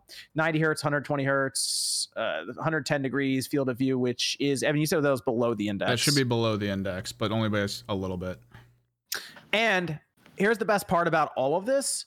You will not need a camera. It's going to have its own built-in cameras, which is great. Yeah. And it's going to be a single cable. There's not going to be this whole, we had like a booster box where you had to unplug and plug things in. If you wanted HDR, you had to unhook it until you got the second one. And like, I was going to buy a whole nother one just to get HDR. I would just unplug it and plug it. It was a whole production to get this, thing hooked up. Every time I want to play VR, because like there's been some really good games that are coming out for PSVR. I'm just like, I don't want to even deal with like plugging in all those cables again. So yeah, one cable better. Is that okay? Will that inspire you more to play it now? Yeah, because it's a USB-C cable, right? That just plugs straight into the PS5. So that would be a lot better for me. Darktype actually membered up. Thank you, Darktype. Said, what PlayStation franchise, new or old, would you like to see added to PSVR 2? Personally, I'd love to see some PS1 and PS2 games come back in VR. I agree. I think there was some great PSVR games that, you know, could be a lot more improved. But also, I want to see more of those Resident Evil games. I think they're perfect for VR. Interesting, great idea. The VR. You know what? If we're trying to find a game from their past that Sony hasn't been that interested in, and it was brought up, I would not mind getting a first-person shooter game like Resistance in PSVR 2, because they just do not seem interested in making it right now. Apparently, according to Days Gone's director, they don't. And maybe just putting it in VR would at least give it some unique twist to it that they could be like, all right, let's do it. Just put me in the cockpit of an armored core mech. The problem is... Oh, we're going to get an armored core. You say they're not interested in redoing it, but they'll have to redo it at least, because you need a certain frame rate, right, for VR. Yes. Otherwise, you can't have 30 FPS and motion blur enabled, because that's just not going to work. So they have to basically build a version for VR at that point. I mean, it's not a full-fledged development effort, but they would have to go back and revisit that code base.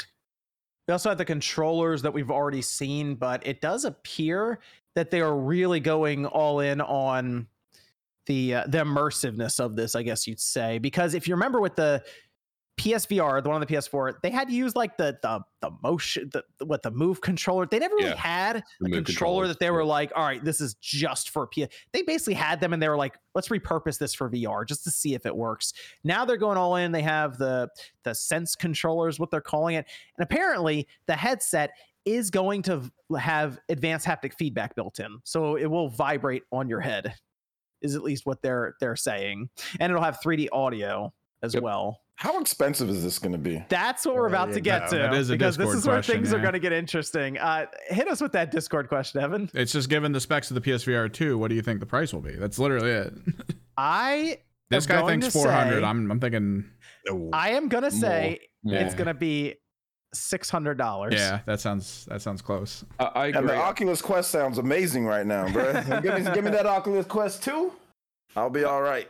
I think, you know, they're probably trying to keep it parity with the cost of a PlayStation 5. But honestly, I think you're right, John. It's probably going to be more expensive. Probably 600. The reason I'm saying 600 is because it's going to come with controllers, too. We're not even just talking about the headset. There's a controller involved. Getting everything. Yeah.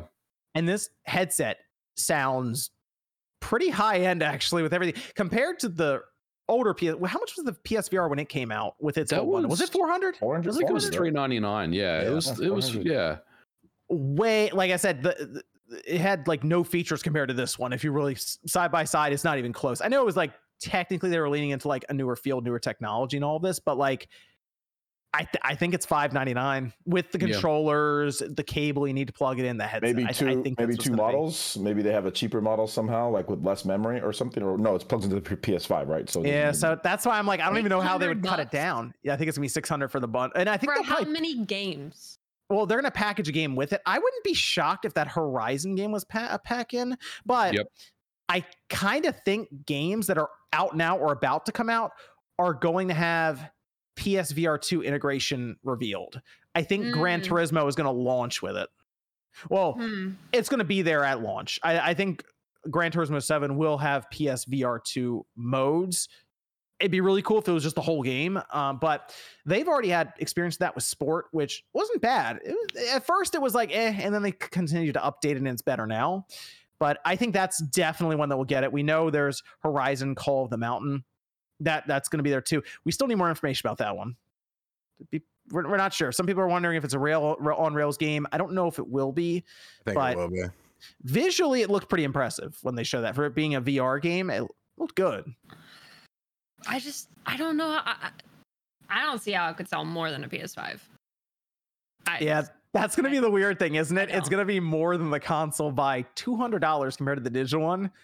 But isn't that interesting? But this is my thought process too, though, is like with as many like installations and improvements we're seeing with each new model, unless it is your job, right? Like we are creators, so I understand we're in a little bit different sphere. Like buy new things, try new things, tearing things apart, like that sort of thing. But for the common consumer, right? Like if there's just going to be a newer model coming out that's so much more better or has quality of life improvement or has more game potential, like inclusion, like do you really want to spend $600 again? Because I'm starting to feel like at this point, like that's a lot for here's something the interesting that could thing. Easily be replaced. Well, here's the interesting thing about the PSVR 2 is because it relies on the PS5, and they have some interesting features like foveated rendering, which will help it in the long run for games to look better. Like MVG, you were saying that the games themselves, you're thinking they're going to have to be visually, graphically speaking, lower. Yep. Right. You're going to be always looking and be like, yeah, it's a VR game. You can kind of see like Medal of Honor, for example, on the Quest 2 kind of looks like a PS2 game at times when they're playing it. And you're like, yeah, it's a VR game. Even Horizon.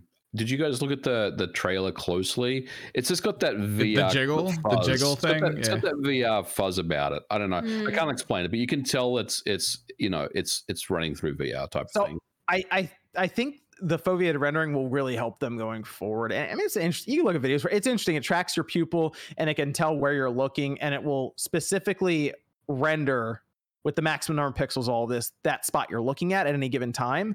Whereas everything in your peripheral, it doesn't really need to spend as much time on because you're not going to notice it. So because of that, they're able to get more out of the image and the game itself, or whatever they're rendering. It's an interesting technology, and you don't really see that in a lot of headsets now. So that could be something that Sony's pushing here. This is just for like the high end consumer that has disposable. There is a market for that. Definitely. It's not for the Quest, but it's just for the dude that sits there, goes out and buys every single game day one, $60, and says, I don't need Game Pass or something like that, or whatever, like it's for that PlayStation gamer that just doesn't care. Because if it's $600, I mean, people will buy it, but obviously it's not in a competition with the Quest, because the Quest is selling incredibly well right now. Like for VR headset wise, it's selling extremely well. I think it's in that impulse territory though, because it's the whole thing. Remember, we're talking about a $600 PSVR 2. You still need the PS5, so it's $1,000. So minimum. Why not keep it at like $499 at the most then? Because of the technology in it. I think it could get there eventually, but I don't think they want to have to replace this thing. You can't midway through the generation. PS5 though, but like it has to be about the games. Like they need killer apps, and you know where I'm going with this. I need that Half-Life Alyx on there. Oh, okay. So I kind of think it's gonna happen. That is I feel like that would have been an immediate deal they would have been working on as soon as they saw the reviews and everything for it. You can play that on the Quest. You just got to hook it up to your PC. I've heard you got to get a cable, and I heard it's fuckery to get it working. That's a lot of work. Let's just get the PSVR 2 and call it a day. I just want it to work, dude. Let's spend the $1,000 and get the PSVR and the PS5. But you'd have to buy a PC with it. But everyone has one. Not everyone has a PlayStation 5. I need the 3080 or 3070, right? Isn't that? What are the minimum system requirements on Half-Life Alyx? Probably it's a higher end video card, right? It's an RTX card, I'm guessing. Damn, you need a 3080 just to play that game? You need an RTX. VR, you can probably do a 20 series, but you probably have to turn some stuff down. Yeah, what's that? So we need the minimum requirements for Half-Life Alyx. Okay, minimum specs, Intel Core i5, GTX 1060, 12 gigs of RAM. I gotta see the person playing that and not throwing up. It's just polygons and blur. That's all it is. Well, can I see on here? Requires virtual. What's recommended? Not minimum. What's recommended? Oh yeah, what's recommended? Where is that gonna be on? It's usually on Steam. It'll be minimum and recommended next to each other. Probably a 2070. I think it's in the 2080. Hold on.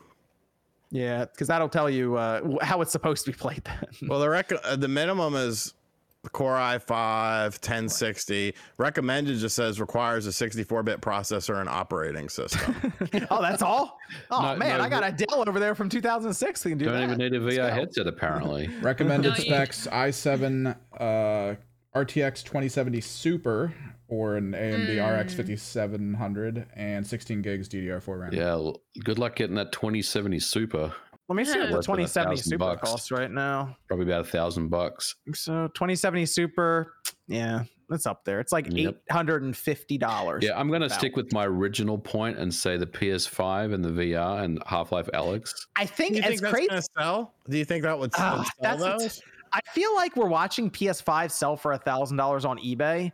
So I think people will buy it, but I think MG's right. We got to see the game lineup. I don't think Half-Life would sell it, but they need a killer launch of a killer list of games. If they're going to sell it for $600, then they got to have some money on the games as well. They have to have some really good stuff on there.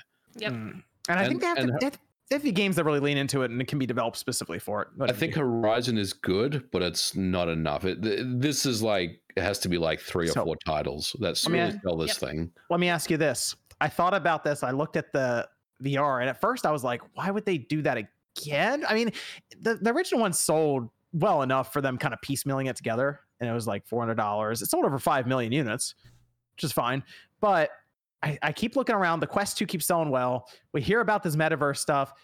Do you think PlayStation Home's coming back and they're building their own? Maybe. Their own PlayStation metaverse, and they're going with PlayStation Home. I wouldn't count the idea out. I kind of think they're going to do it. I think they're going to have PlayStation Home. I think it's going to be announced along with it, and it'll be there day one. You don't need a beastly card to do it, because the card I have in my computer isn't all that special. Just get the cable. And I'm watching somebody play it right now on YouTube, and it looks fine. Here, get the cable.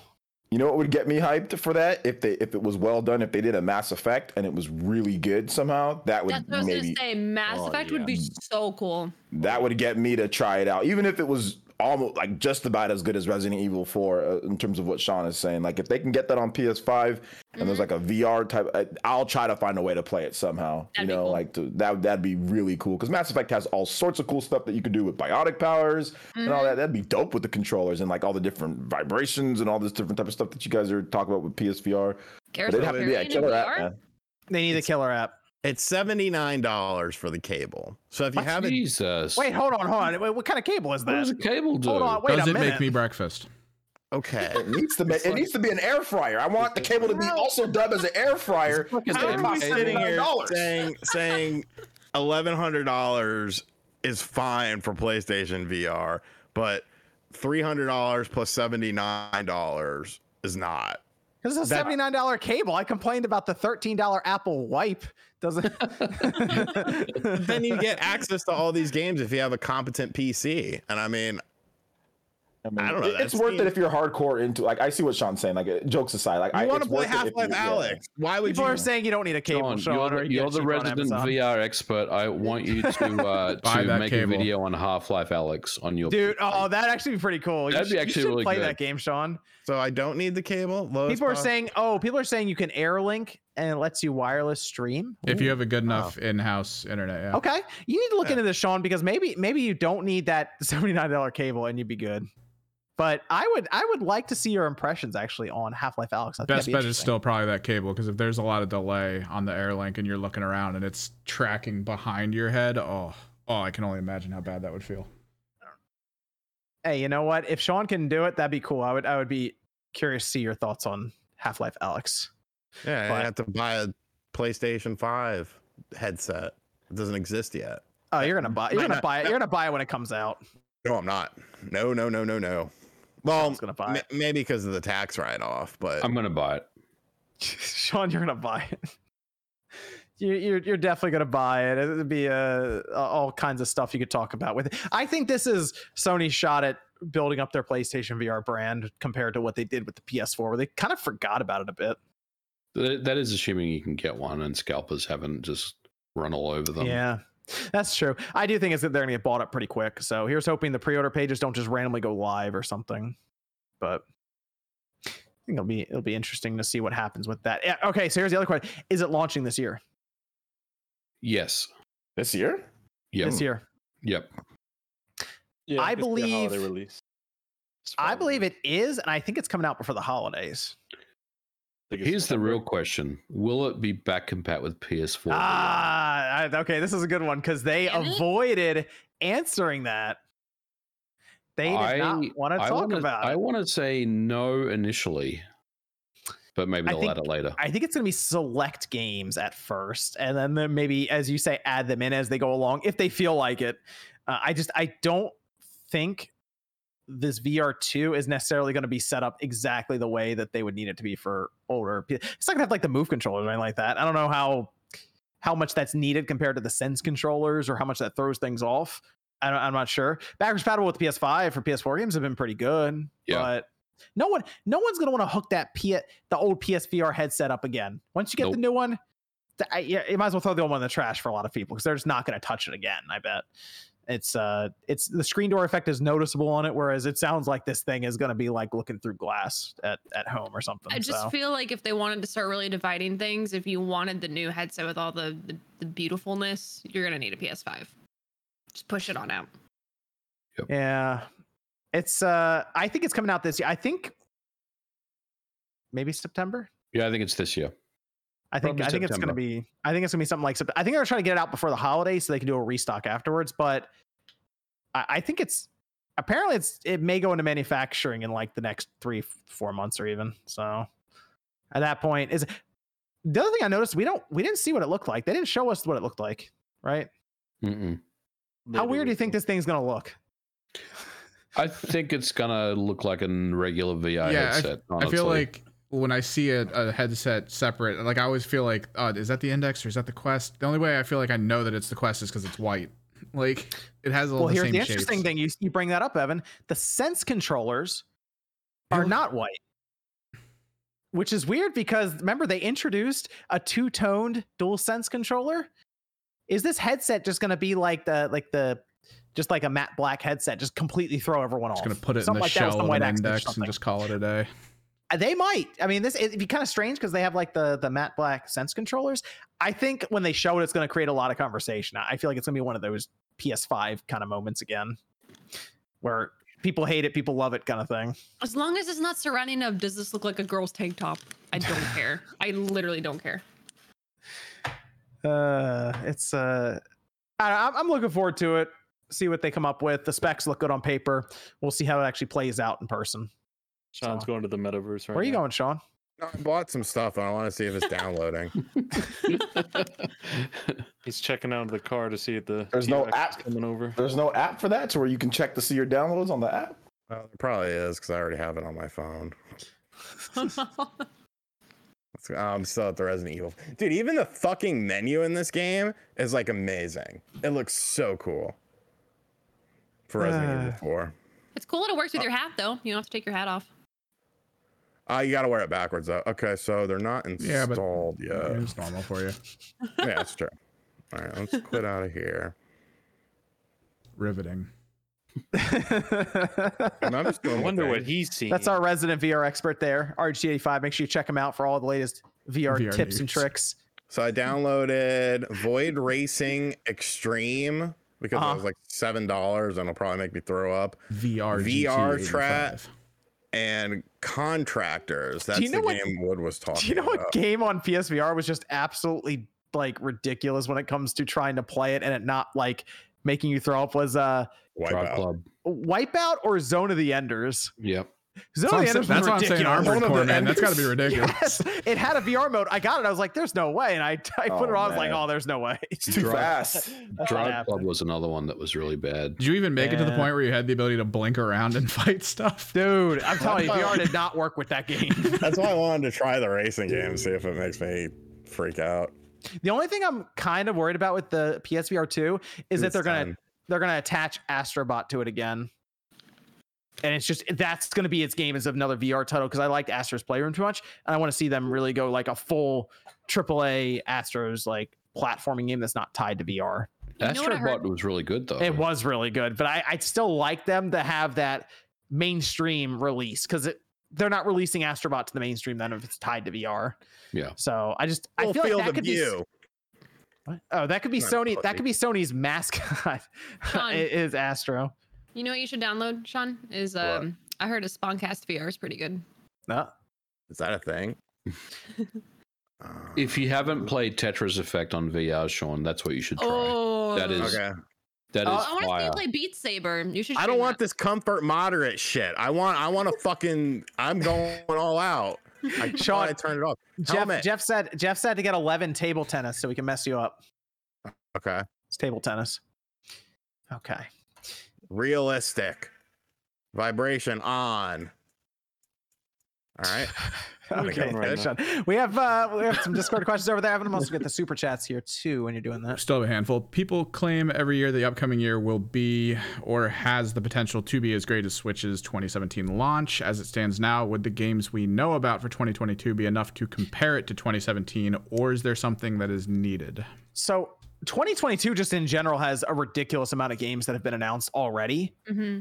Like, if you look at that lineup, I don't know how they're going to fit all those games from all the different companies into 2022. I would say other than Mario, like, we don't have like another Odyssey. Oh, yeah. For just Nintendo, you would need some other big release because you have Breath of the Wild, like for the holiday season, right? Like Splatoon will probably be out over the summer, we assume. Yes. Mm-hmm. So like, because remember we had like the big game of the year stuff. There was like Odyssey and Breath of the Wild was like right next to each other up there. So provided Breath of the Wild comes out like holiday time, I mean Mario Kart, there you go. I guess in a way, like Pokemon kind of has is kind of stepping up a little bit with Legends, hopefully, you know, being towards, you know, the leading the front. And people are so hopeful for that game. I really hope it ends up being good.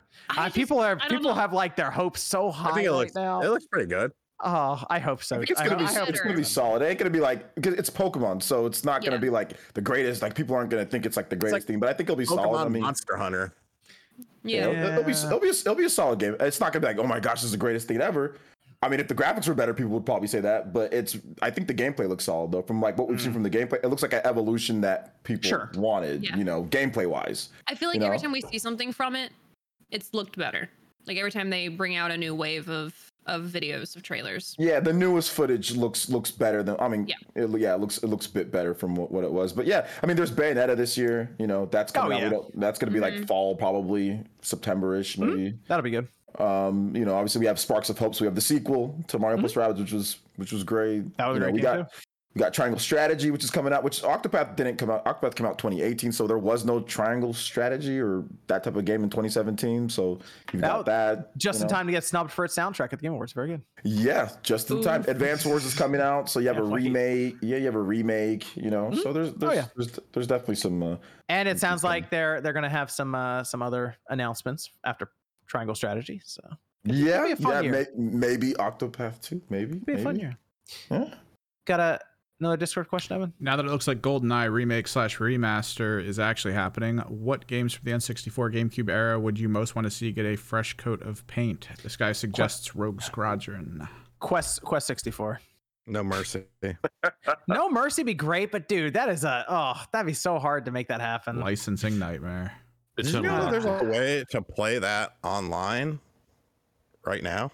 Through emulators, right? Yeah. Well, through PyPacker. Oh, interesting. MVG said something good. So repeat that again. Eternal Darkness.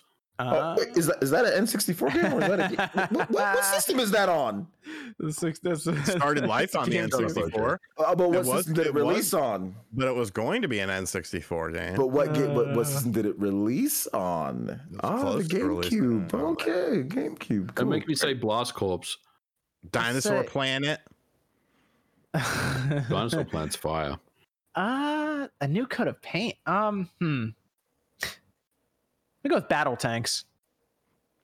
That was a solid series. That was a fun series, wasn't it? Global Assault. That was a good game. The advancement that came out for 2 was great, just because all the tanks had a different functionality. Get the Sidewinder tank. Cool. That was great. The hover tank to go over water is awesome. Yep. All the games that I want are like, they already have done it. It's like, what about Tony Hawk? It's like, well, we got that. Got no choice. It's Quest 64. Let's go. Yeah, Quest. Paper Mario. Give me a new coat of paint with Paper Mario, please. Like, that's not Origami King. Give me an actual like RPG Paper Mario. There we go. That's what I want. But Wave Race. Yeah, the game with new technology. No, it's not. Blue Storm's better. It's not as good. No, come on. No, you know it is. No, it's not.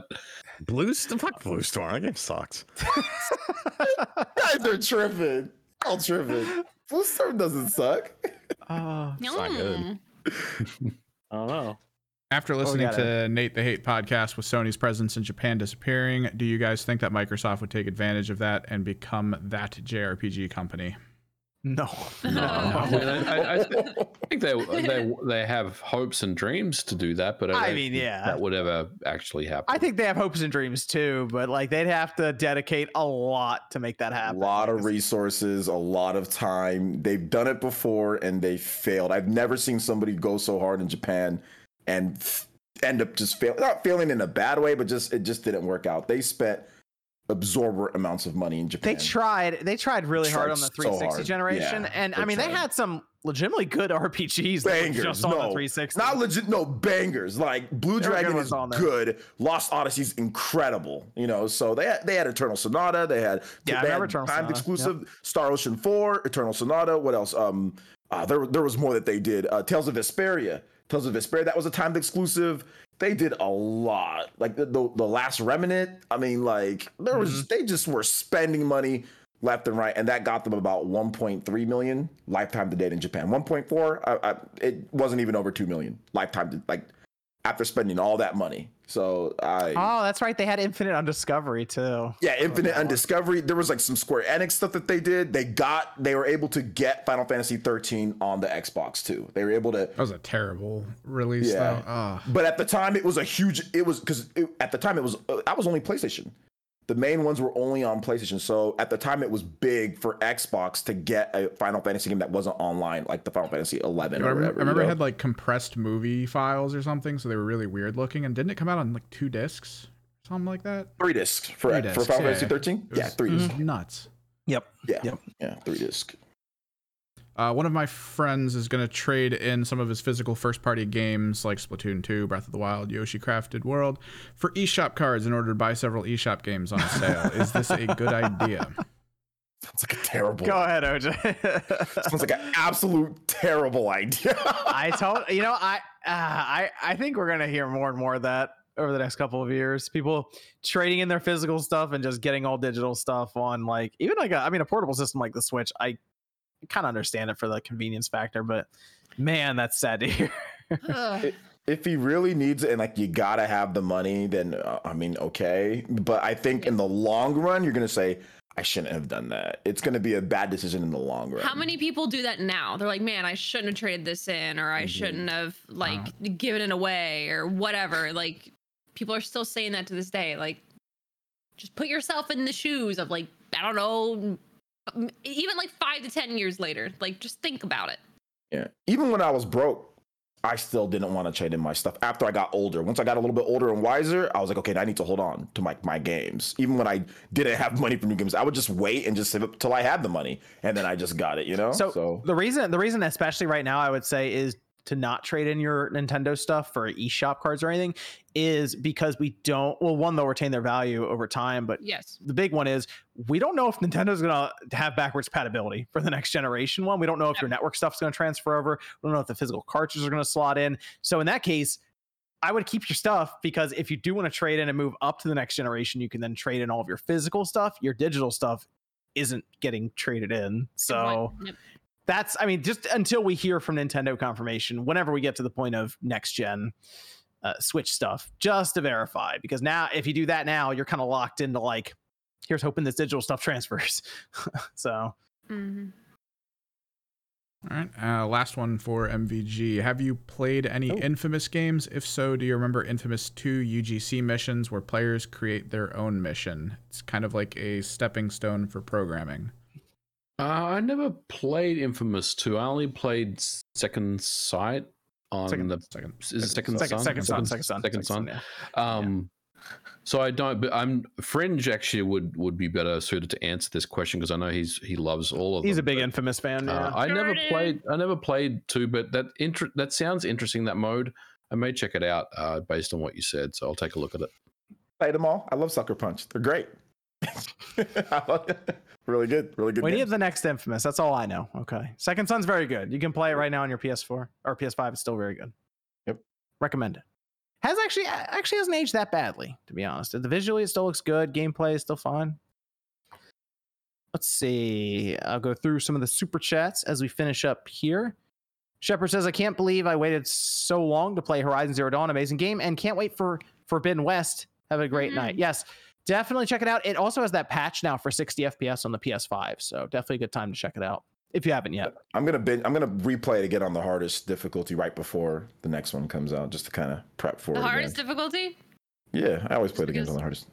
I always play the games on the hardest difficulty. If I'm gonna play a game, it's gotta be. I gotta get the most out of the game. I play straight easy mode and just race through the game most of the time. I can't. I used to. Well, actually, no, I never did that. But I don't know. There's something about if I'm playing a game, I want to get invested. I gotta be challenged. Otherwise, I get bored. Like Tales, even on the hardest difficulty, it's just even when you're streaming. When I'm streaming, yeah, I gotta be like engaged. Like the games, I'm not like a super elite gamer or anything, but the games today are made, they're easier than they were back then. So the normal mode is easier than what you would get before in the past. It probably does depend, but I'm like thinking like, man, if I like streamed God of War on Give Me God of War mode, oh gosh, I probably some of the Valkyries, yeah, right, yeah. I feel like it kind of takes away from the balance of like story to gameplay. Absolutely, that's why there's what kind of game you're playing though. Absolutely. I think there's difficulty levels. That's always good. And it depends on how good you are in certain genres. Like if I'm playing a first person shooter, I probably wouldn't play that on the hardest difficulty because I'm not great at first person shooters. But if I'm playing like an action game or an RPG, yeah, that's going straight up to the hardest difficulty because I'm better at those. So I think it also depends, you know, on what type of game you're playing. This is from Cyber Matt saying, after having a hard day at work, you guys really cheer me up. Thanks.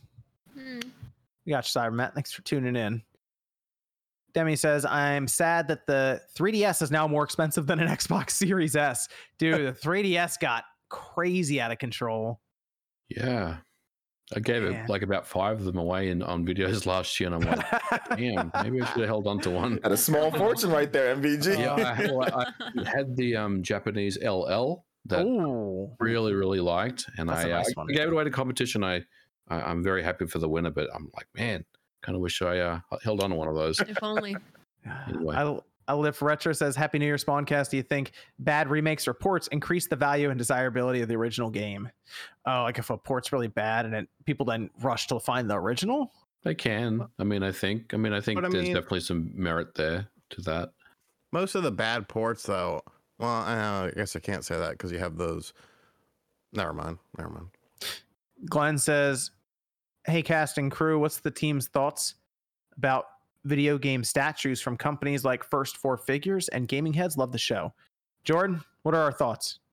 I like them. I got a life-size Spyro back there with a littler one next to him. Good quality? Spyroception. Oh, yeah, no, it's all resin. Oh, wow, okay. Yeah, I haven't picked up any of those yet. I know they're very expensive, but... I need a good place. I've had several on pre-order for years because they take forever. They do, but they give you like a number and everything, and they're very sweet. Like if something were to happen, because they are fragile and hand painted, like if something were to break, you could like send in your number, what statue you got, and they'll send replacement parts. But yeah, I have like a giant, probably about I think 3 or 4 years ago, I got a giant like 4-foot Link riding the Loftwing. When they did the Skyward Sword edition, it's sitting in my entryway. It's beautiful. But yeah, it's definitely an investment piece, but it's something that you like you put away where, you know, like random people or cats or kids aren't gonna hit it. Yeah. Scrape it. Because it will, like if you like rub it up against the wall or something, it will leave paint because it is hand painted and it's not like it doesn't have a protective layer over it. So you do have to be careful, but they're beautiful pieces and put lights around them or like Jordan's, they light up. They're gorgeous. Cyberman says, I have a feeling PSVR 2 is going to be expensive. Do you guys think they will try to make it affordable or they just expect us to get a second job? They will expect you to get a second job. That's yeah, I'm telling you. I think that price is going to shock some people when they announce it a little bit. That PS price was like a whole month's of salary for me back in the day. I was like, I already have a job. Yeah. Well, Luxian says, think Nintendo will eventually leap it into NFTs. No. We're trying to get Nintendo to do like voice chat online right now. They don't even have themes, okay? Yeah. I mean, if you're saying 50 years from now, I mean, probably, but NF themes. I mean, if it goes in that direction for like, for you know, how everyone thinks it's gonna go there, then I mean, probably 50 years from now. Every company will do NFTs at some point, just like every company. They would say, this was like, this question was like 15 years ago or whatever. Are you going to do microtransactions? Yes. Yeah. Eventually every company will do NFTs because people, maybe. Yeah, because people buy NFTs. That's the reason. If nobody bought it, then they wouldn't do it. But people make a ton of money off NFTs, so therefore, yes, all companies will do it at some point. It'll be there. There'll be a Spawn Wave NFT at some point, probably. Yeah. Let's see. This is from. You got the guy to do it. You know it's gonna. You got the guy to do it. You know he can do it. I will say, I think Nintendo is it's going to be a minute for that. I think any first party, Microsoft, Sony, or Nintendo, try it. It's going to be a long time. I don't think they have any interest in that. I think the concept could be interesting though, if you had the dedication to create, like, say for example, Splatoon, and then you have Splatoon 3, Splatoon 4, Splatoon 5, and it continuously evolves. If things were to transfer in between things like that, if we're going to be for purchasable things for games, maybe. But again, like 10 years, who even knows what the landscape's gonna look like? Sounds like they'd be giving up control. I don't think those first parties want to give up control. Yeah. That's the only reason I don't believe Microsoft, Sony, or Nintendo, or even Valve would be doing it, because they'd lose control over it and they don't want to. Yep. Zoob says, no, OJ, I don't want to play a zombie game. I don't know what he's talking about. I forgot what Zoob was saying. Shout out to Zoob. He's the homie. This is from Big, saying, if you had to play a turn-based RPG you've never played, what would each of you choose? Pick for RGT2. Well, RGT's back from the metaverse. He can pick two. So if you had to play a turn-based RPG you've never played, what would each of you choose? I've played every single turn-based RPG ever. Turn-based RPG I have not played. I think any of the ones I've seen that I liked, I've played. So no, there's gotta be something. Well, I mean, honestly, I can just scroll through the eShop and pick one now, because there's probably plenty of them. Just give me a random Pokemon game, one of them. Gold and Silver, you've never played that, right? Nope. There you go, Gold and Silver. Oh, Gold and Silver were good. Yeah, I never played those either. Like Gold and Silver, bam. Pokemon wasn't my thing growing up. I know, it was the devil, right? You said your parents said that. Huh? There's something about subliminal messaging. Some with the marketing they were doing. Whatever. Yeah, I remember you said something about that. Well, I thought the devil was her thing when she was growing up. That's what it made it sound. No. Her parents didn't like Pokemon. They said that, like, which that was a thing, by the way. Like, they were like, there were parents that were like, no, this is like. Oh no, yeah, like there was like a whole like crusade against them. Yeah, there was a big devil. Yeah. You know, I've always wanted to play, I never played them back in the day because they just had it on the PS1. The Monster Rancher game on the PS2. They had 3 and 4. That would probably be one of the ones I'd want to play. Isn't there a Monster Rancher remake coming to Switch? Yeah, but it's actually on my music function. It's on my Switch right now. Actually, I just haven't played it yet. But but you don't actually put the disc in. You just type in like codes, and it gives you them. Well, I didn't think you would type on the disc. I can't. I just wanted to put a music CD in my Switch. Okay. We'll make it happen. They should have hired MVG. You could have ported it.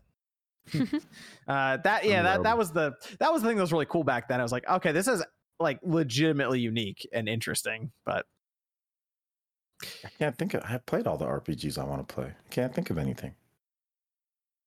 This is. Oh, I didn't. What do you got, Sean? Here, let's look at the 15 turn-based RPGs of the decade ranked. Final Fantasy 13. I never played that, so there we go. What did you said? Final Fantasy 13. Yeah. Oh, Lightning Story. Wow. Pokemon Y. Never played that. No, play Final Fantasy 13. It's on the Xbox One or series right now. The game's kind of corny. Undertale. There you go. Never played any of those. Oh, you should not have said that out loud. Oh no. Everyone knows that I don't like that game. Yo, Undertale's music is lit though. I haven't beat. I've played Undertale. That music is incredible. Yeah. Undertale is for Earthbound fans, and I'm not an Earthbound fan. Wait, hold on. Have you played Earthbound? I never finished it. Mm-hmm. It's not that good. Did a wipe your save file at the end of the game? Were you playing a hack copy of the game? I was going to say, were you like, did you get to the end and erase it for some reason? No. I played like a couple hours of the game one time when I was like in my early 20s. Because they're all like, Earthbound. You never played Earthbound, you Sega Genesis fuck. I was like, okay. And I played it, and I was like, It's very weird game. Very weird. Not my favorite game either. I played and beat it, but not my favorite game. But yeah. Interesting. Cristobal says, it should be an exciting year of video games for all. Great first RGT live interview with MVG. Can't wait for rest of Spawncast next and Black Keely part 2. That was fun. Yeah. I used to have Black Keely on there. The interview the entire time. In the video on Sean's second channel is really good. If you guys haven't checked it out, is an interview between Sean and MVG. It was off the rails at times. So it was a very entertaining listen. We talked about drugs and Madonna and Donna licking butt. You guys would be surprised at some of the people who listened to it too that mentioned it to me. Good. I'll let you know. But they say they enjoyed it. I liked it. Good times. Spoilers, it's one of his younger kids. No, definitely not one of them. Oh my God, no. Jalen says, dear gaming companies, we'd really appreciate it if you stop selling NFTs. Sincerely, the gamers. I mean, what is everyone games? I mean, they signed it gamers, but NFTs, gamers are definitely going to buy it. So not all gamers signed off on that. I'm curious. Okay, so these things are going up on auction this week. Oh, the Castlevania ones? Just right-click them, and then they're yours. Wednesday through Saturday, they will be on auction. No one's really bought the Ubisoft stuff yet. Like, that has not really transacted. I have a question about the Castlevania NFTs, and I'm sure Evan or someone smarter than me about NFTs will answer this for me. But if I buy a Castlevania soundtrack NFT, can then I put that in a YouTube video and never get a copyright claim on it? I don't believe so. That's the thing.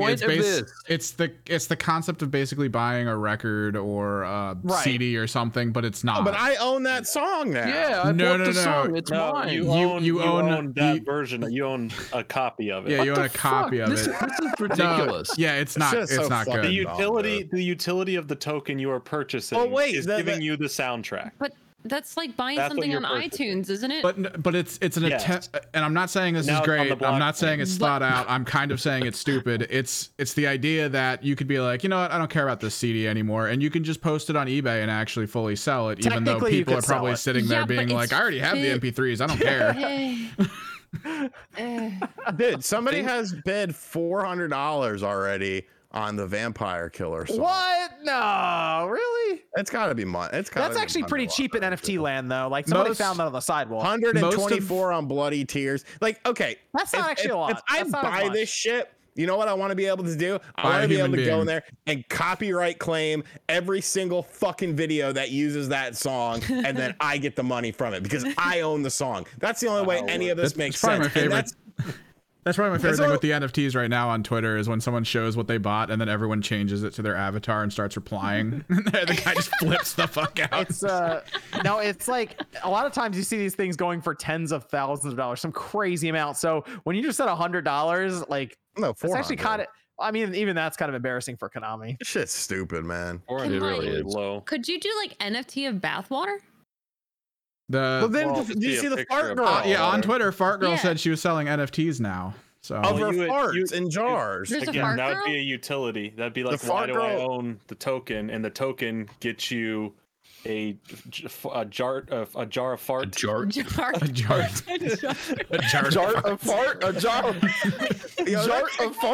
That chick said she made like 20 grand selling her fucking farts. A fart in a jar. Honestly, like, listen, we have a marketing slogan, so we're at the point where we just need to nuke the fucking world. And I'm down. Let's go. Push the button right now. And and then they can start a new society. But at this point, man, we're so far. We'll be stronger than us. And they tried to convince all of us to go to college. In jar tweet trucks. No, this is what happens because we went to college. This is what happens. Oh no, excuse me. She made $200,000 from selling fucking farts. Bro, I'm doing it wrong. Bro, here's the fucking. let me give you a life tip here, kids. Oh, if you're out there buying farts from a chick, they're probably not even real farts. Get a hooker. And be like, yo, $50, fart in my face, and then bam, you're good. You got a better experience. You probably You that doesn't sound like a good experience. To be clear, he's saying that like no one does it. There's probably people that do it. But it's better than giving it to some random chick who's just farting in a mason jar and sending it to you. What are you buying, the mason jar? No. If you want the fart experience, dude, mason jars are actually kind of rare right now. Are they? Yeah. There are weird people like this, though. Get a committed relationship, and then you get unlimited farts in your face, bro. I don't want, but people love the Dutch oven of life.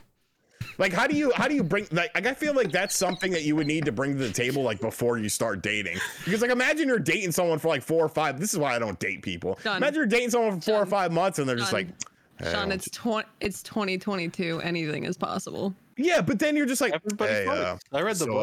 I want you to fart in my face. Like, I feel like the relationship is just going to go completely sour after that. And then you've wasted the 4 or 5 months. Yes. Yeah. It seems like something my skin tone just don't get into. I'm sorry. I'm going to see my way out of this conversation. I prefer to prevent my own pink eye. Thank you. Farts and all this stuff, man. I'm good. This is like a whole new level of simp. Like, this is like, it's for real. Listen, I'm just saying if you took care of me. I don't. It's called making bank. All right. These are ideas that people are paying for. Until you end up into the hospital, like she said, I was in the hospital. I almost died. Yeah, I was eating. NFT version now. Yeah. Dude, NFT hospital bill. That might be a new question. Too many digital farts. What's the question, Sean? What would you buy farts for? What? How much would you pay for a mason jar of my fart? Achievement says Phil Spencer has stated that he believes NFTs are more exploitative than entertainment and doesn't want the Xbox brand directly associated with NFTs for now. Well, guess what Microsoft wants to do? Directly associated. Imagine if you had a kid and your kid grew up to be a fart person. Like, how do you fucking explain that? If I'm living in his pool house on his mansion, I don't give a shit. They're making 30 grand a week. That's true. Yeah, let him hustle, man. Let him hustle. Secure the bag, Sean. Yeah. I mean, this guy went back on Secure the Bag, gave up his god of profit in an instant. You know well that if you could launch an NFT right now and people would buy it, you absolutely would. Bro, sell NFT money. Of your ass exactly. Back. People would buy your NFT of your ass back. Secure the digital bag. Secure the jar. Secure the jar. I feel like you would need, like, a way, like that's gotta be like I want to know what the process. Did she ever tell what the process was? Like, did you just hold it up there? She did. What do you do? You hold it up there. She said that she ate a bunch of black bean soup and like. No, I just mean the process of creating the product.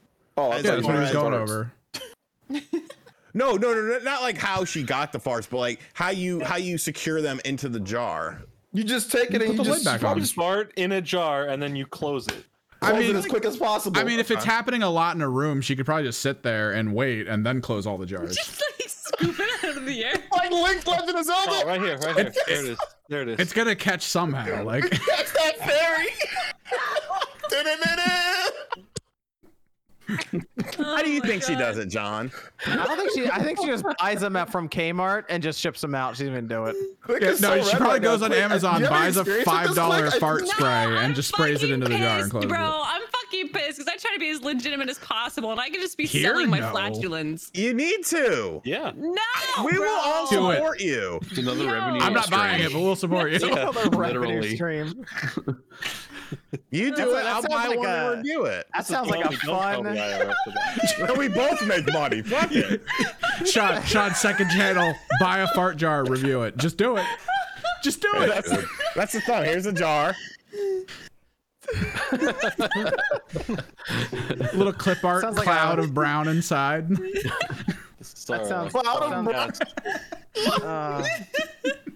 sounds like a fun conversation for H&R Block.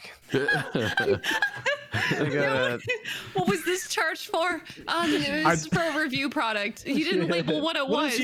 What is your job? I'm a. I'd like to claim one fart in a jar, please. Like, extraordinaire.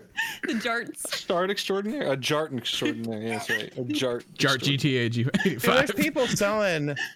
There's people selling them, but on eBay.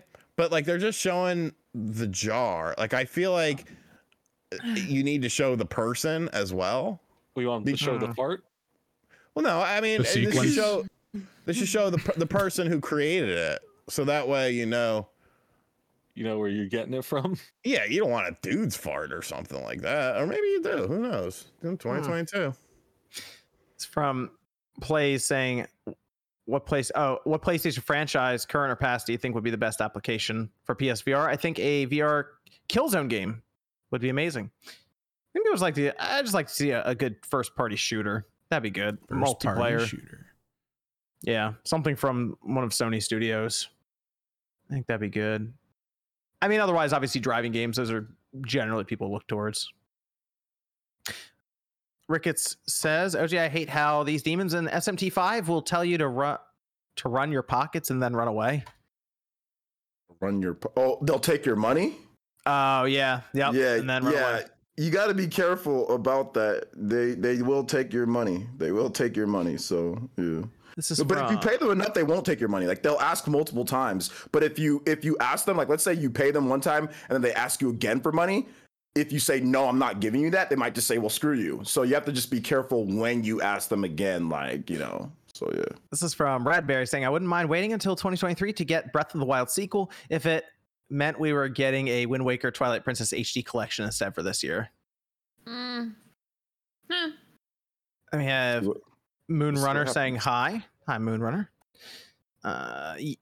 Duan says, hey, y'all, how y'all doing tonight? What's up, OJ? I do got a question about Mario Go-Kart. Do they get my heart like a story mode? Oh, yes or no to a story mode, I believe is what it says. Yeah, I hope so. Yeah, I talked about it in the video. Cool. Yeah, I would like to see a single play, just a fun single player story mode. That'd be fun. Even if you could just unlock things, like doing single player races. Yeah. Shout out to Mr. Davis. Doomslayer says, doesn't have to be the whole gimmick, but I'd love to see Mario Kart 9 include a mode using the team mechanics of Sonic Team Racing. That was super fun. Truly epic. As anyone binge season 2 of The Witcher? Yep. I have. I'm gonna watching the final episode right after this. Really good. It's time good. To spoil. No, don't spoil it. No, it's getting so good. Victor says, I always thought they should have added a double dash expansion to Mario Kart 8 Deluxe. Yes, I love it. And then Yosemite follows up saying double dash is the best Mario Kart. Yes, I love that. That would completely throw off the mechanic, like the balance of the game, though. Like, it's not as easy as just. It would have to be its own separate thing. It'd have to be its own separate thing. It couldn't be like the tracks might have to be redesigned. Like, it's not as like just throw a double dash. Like, the game would have to be thought about that from the beginning, in my opinion, at least. Yeah. Foxy says you can only have one, and why? Chrono Trigger or Final Fantasy VI? Chrono Trigger. There's only one Chrono Trigger. There's a bunch of Final Fantasy games. There's only one. That's a good point. That is. There's actually a tough question. I would probably say Chrono Trigger. That is tough. Final Fantasy VI is very, very good. He said Mario Fart Deluxe in the comments. This is Matanumi says, another reminder, Mario Kart 7 is 10 years old. Yep. That's not really a bad passage of time. It feels like it came out forever ago. Well, then ask, what was your favorite fan mod of a Nintendo game? Fan mod of a Nintendo game. I don't play fan mods, so I don't know. I was gonna say I really liked. Well, there was that Metroid game that I really liked. It was basically taking Metroid Prime and making it like in that 2D game, like a 2D Metroid, and that was cool because you used the mouse for aiming on the PC, and obviously it got shut down. But it was like a demo. You can still find it online. It's archived. It was like an hour long demo. It was very good. Another Metroid. Yeah, pretty good. There you go. That one. Yeah, I like that one. Symbol says, you guys think we'll ever see a Mario Kart HD collection? Mario 64, Double Dash, and Mario Kart Wii? No. Probably not, but I mean, that seems like a lot of value. Lucas says, first time able to catch you guys live. Just wanted to say that MVG seems like he'd be a great dad. Keep up the great work, everyone. Love you guys. Thank you. He's a very good father to me. Shut up, Sean. This is Hondo saying, Mario Kart at GTA Mushroom Kingdom. Day one buy. Can't wait. Geeky says, hey John, with GameCube prices being crazy, have you considered collection videos for other systems such as OG Xbox, which is cheap besides Futurama? Yeah, I do kind of want to buy some original Xbox games. I think that's a fun market to get into. We should talk after this. And maybe selling a couple of them. Oh, okay, cool. All right, very good. Liam says, have any of you ever played a Scribblenauts game? I played one for like 3 hours back in the day, but not much more than that. I played one. It's a game. I mean, it's fun for what it is. Right. But, it was fun for what at the time, like the original one on the 3DS or whatever it was. I played it on. DS. I think it was on the. I played it on the DS way back when the DS Lite came out, or DS Lite was out, and I got one finally. Yeah, it had some success. There was multiple games, so yeah. Oh, isn't there one on the Switch? There's one on the Wii. Yeah, there's one on the Wii U too. There's like I played one on the Wii U. I think there might be one on Switch. I'm not sure. I think there might be. I'm not 100%. Blue Knight says, I would love to see a Mario Kart that would let you roam in an open area like Burnout Paradise City. That's what a lot of people are saying, as they'd like to see an adventure mode for a Mario Kart. I think that'd be awesome. So that'd be cool. Steven says, what happened to cloud gaming offering E3 a safe way to share demos with press and fans at the same time without worrying about people data mining? Oh, wow. I don't know. They should do it. They should do that. Taco says, people disregard my praise of games, but call me critical if I criticize others. Are gamers overall really that negative, or do people just not notice praise? I mean, with anything negative, I think it's going to stand out more. Yep.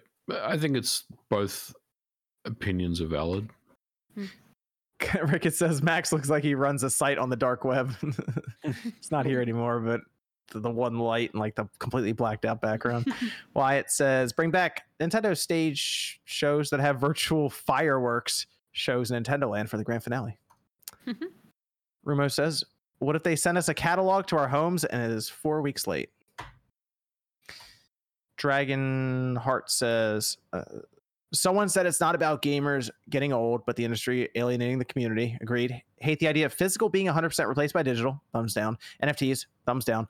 Limited Run honors Castlevania the right way. Limited Run stuff did look pretty good. And it's going to take a while to get it. 2050 when he it's take a long time to get it. Man. Rumo says E3 app will fail like the abandoned real-time experience app. People still onto that abandoned thing. Then Rumo asks, do you guys prefer Chick-fil-A or KFC chicken? KFC. Chick-fil-A. Chick-fil-A is overpriced dog shit. There are two different types of chicken. I wasn't always the biggest fan of KFC. One is chicken, one is not chicken. Nashville hot chicken. Is that good? They actually got a Nashville? Oh, it slaps. It's really good. You can't like KFC is like if you want a bucket of fried chicken with mashed potatoes. No. Like Chick-fil-A is like, how does it compare? Have you had actual Nashville hot or? But if you, yeah, I mean it's fast food quality, but I think they have a good. Because there's a Nashville place near me, and I'm fine with it. That's fine. What about the Chick-fil-A click?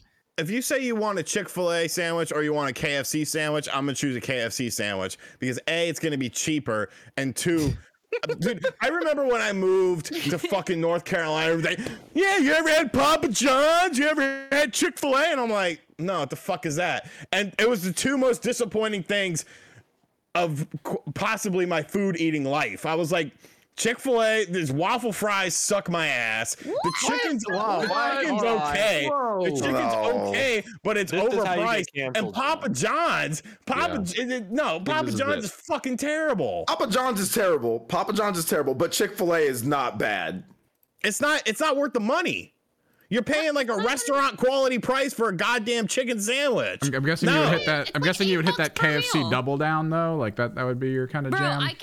Bro, I can go. I went to McDonald's for the first time like a couple weeks ago because I'm like, let me experiment with calories, right? Because I'm trying to eat more. Freaking paid almost $10 for like a quarter pounder meal at McDonald's. Was disgusting. Everything's more expensive. Yeah, everything's more expensive. That's more expensive than Chick-fil-A. I go to Chick-fil-A and it's like $8.50 for a freaking large meal, large everything. That's not expensive. I ain't eating that shit.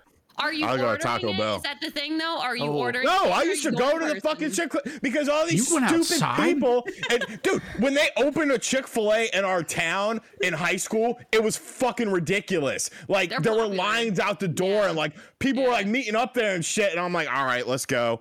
And so, because I was just going to like try to find some tail. And like my boy Elijah was like, "Yo, we gotta go to Chick-fil-A, man. We gotta get this chicken. It's good." I'm like, "All right, whatever." And we went there. I was like, "This is disgusting. This is overpriced. It's crap." and it sucked. And the lines, the drive-through lines are always super long, and they had like two different lines. I'm like, the fuck, you got KFC right over there, man. You got a Bojangles. Right, you got a Bojangles. You get the spicy seasoned fries. The seasoned fries are amazing at Bojangles. Oh, yeah. He's very passionate about this. I like it. I think one too many hooker farts have singed your taste buds. Could be. This is a rumor said Sean had his waxing appointment canceled. They said I'm wasting my factor money on these super chips. Fish fan says, RGT, what were the good eats of this week and who won for quicker, better service, Uber Eats or DoorDash? These are the important topics. So, well, I don't use Uber Eats. I use DoorDash and Grubhub. I like Grubhub because you can select which restaurant you want to go to. Like if there's two Taco Bells near you, you could choose which Taco Bell, whereas on Grubhub it just automatically does it, which can be a problem because the closest Taco Bell to me is at a mall and sometimes they're not open like normal hours and stuff. Good eats this week, I didn't see grandma this week because my uncle had COVID and he had seen them, so they were just trying to chill at home and make sure, you know, they were fine or whatever. And then we had a bunch of snow. Oh yeah, yep. We get some snow. Got that. Sean asked, who would win in a fight between Samus, Master Chief, Doomslayer, Chris Pratt's Mario, the Knicks starting five, or RGT's Wax Gmon, Jeff Grubb?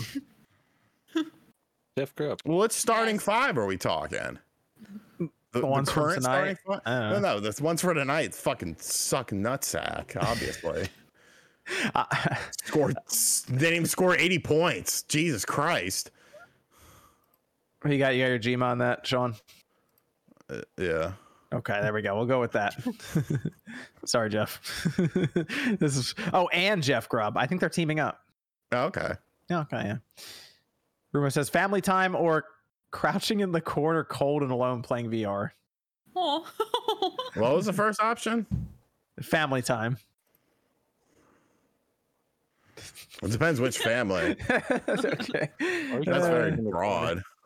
Truly Epic asked, so was RGT hacked a few days ago or no? Was I what? I assume they saw a tweet from you because I asked if you were hacked a few days ago or no. Sean was not hacked. Sean just says whatever on Twitter. Oh, the Whatnot app, maybe. Some people thought I got hacked. No. Look, people, when you sign up, you get $10 for free. However, when you spend that $10, I also get $10. So I want you to sign up because I get free money and then I can buy shit that I don't need. There's like 200-something pending signups and nobody's buying anything. Buy something and then we all win. And then I can buy more shit. Let's see. There are 246 pending invites. Spend some money on there. That's good people that run it anyways. EL says, if Nintendo announced they were building a car, would it be in a Nintendo Direct? Probably, if they were building a car. Yep.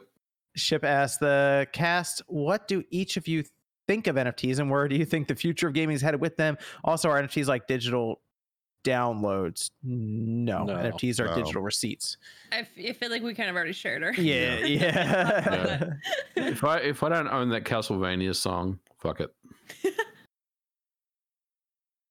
And they're probably not going to be used in the way that I would like them to be used, which is digital ownership for games that we buy on these stores. But yeah, you'll see a lot of third-party companies try it just because they don't have a storefront to protect. So Square is going to do something. Like I said, I kind of feel bad because I think Final Fantasy 14 is going to eat that one. But every company's going to do something. Yeah. Like if they don't have a digital storefront that they need to keep like closed off, I think they'll try it. So everyone will. And the big ones won't care if people yell at them. They'll just keep doing it. Unless it doesn't sell. We'll see. If this Castlevania stuff doesn't do well, maybe Konami's just like, yeah, we tried. It's going to sell.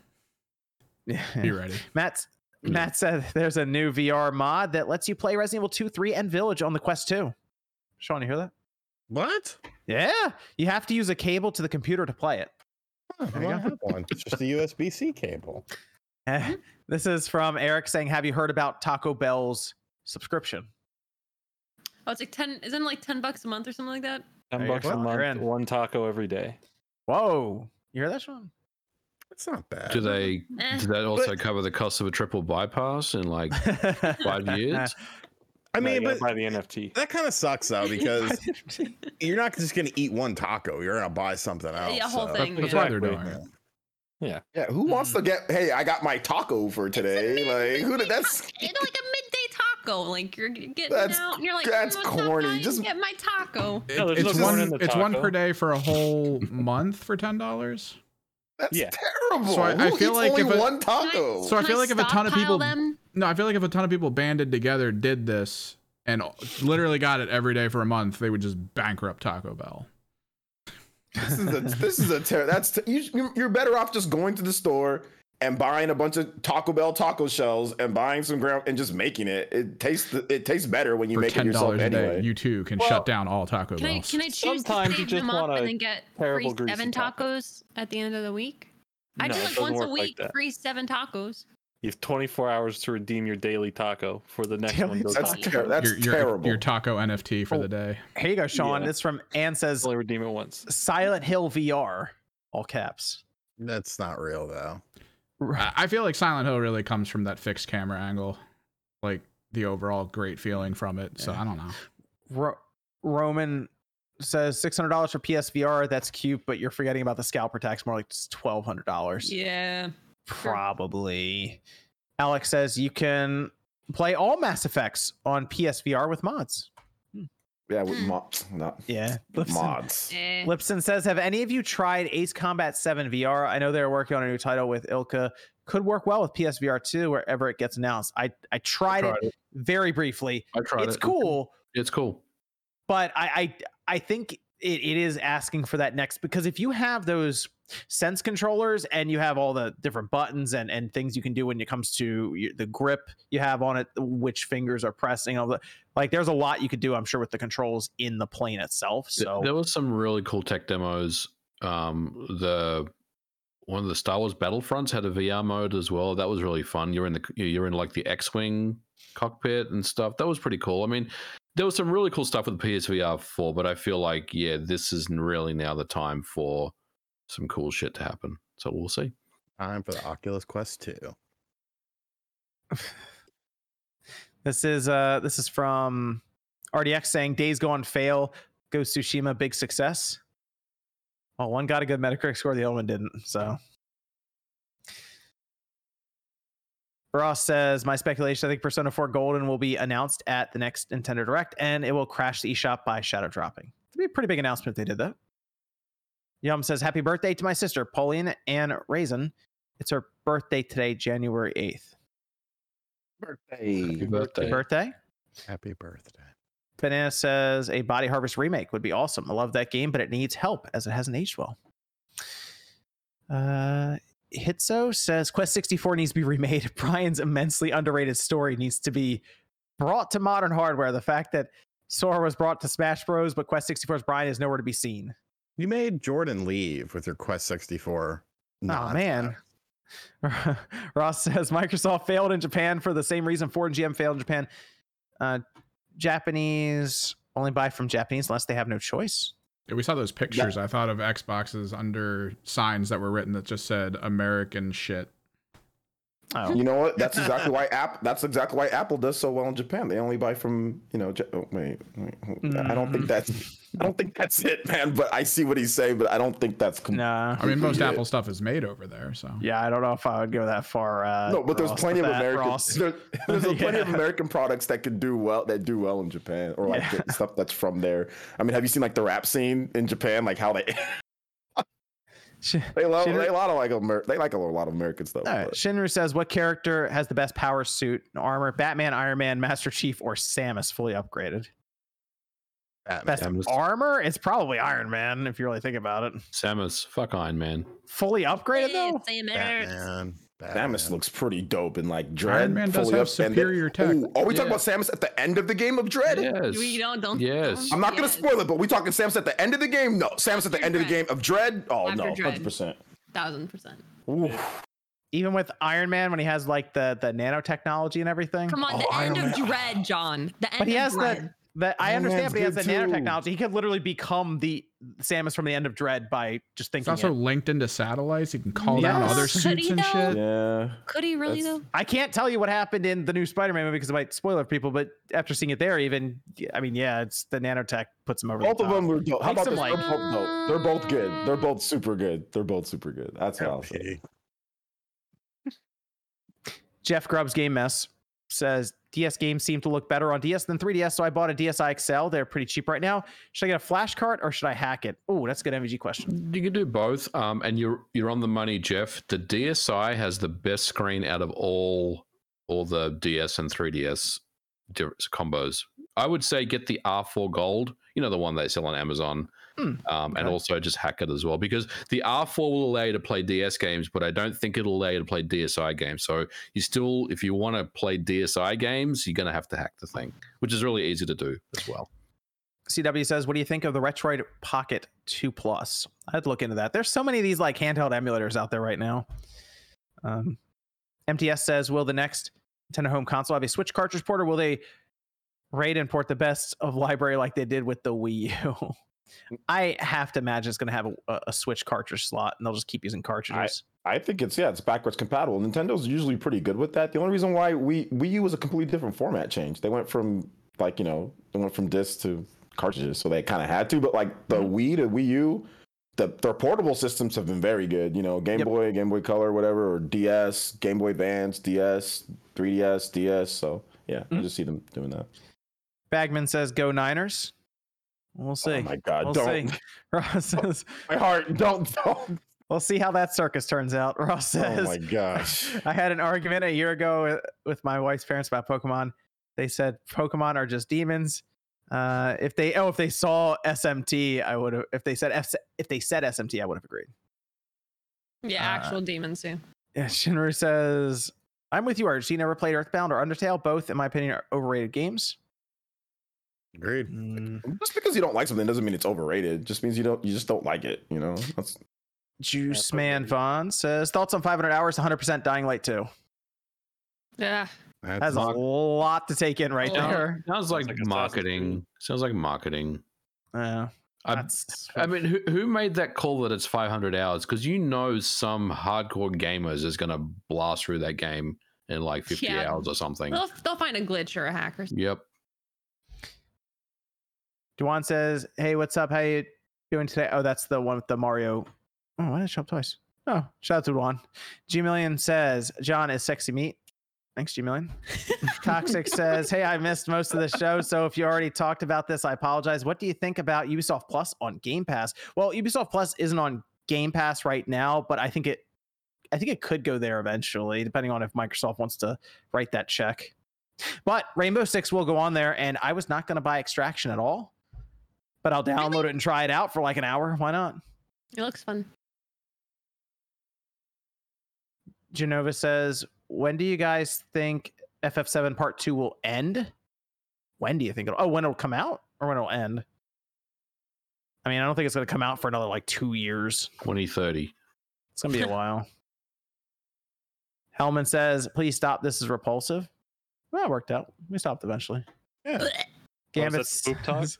Yeah, Gavin with the dizzy face. Shinru says, what does everyone prefer for racing games? Sims like Forza and Gran Turismo, or wacky kart racer like Mario Kart and Crash Team Racing?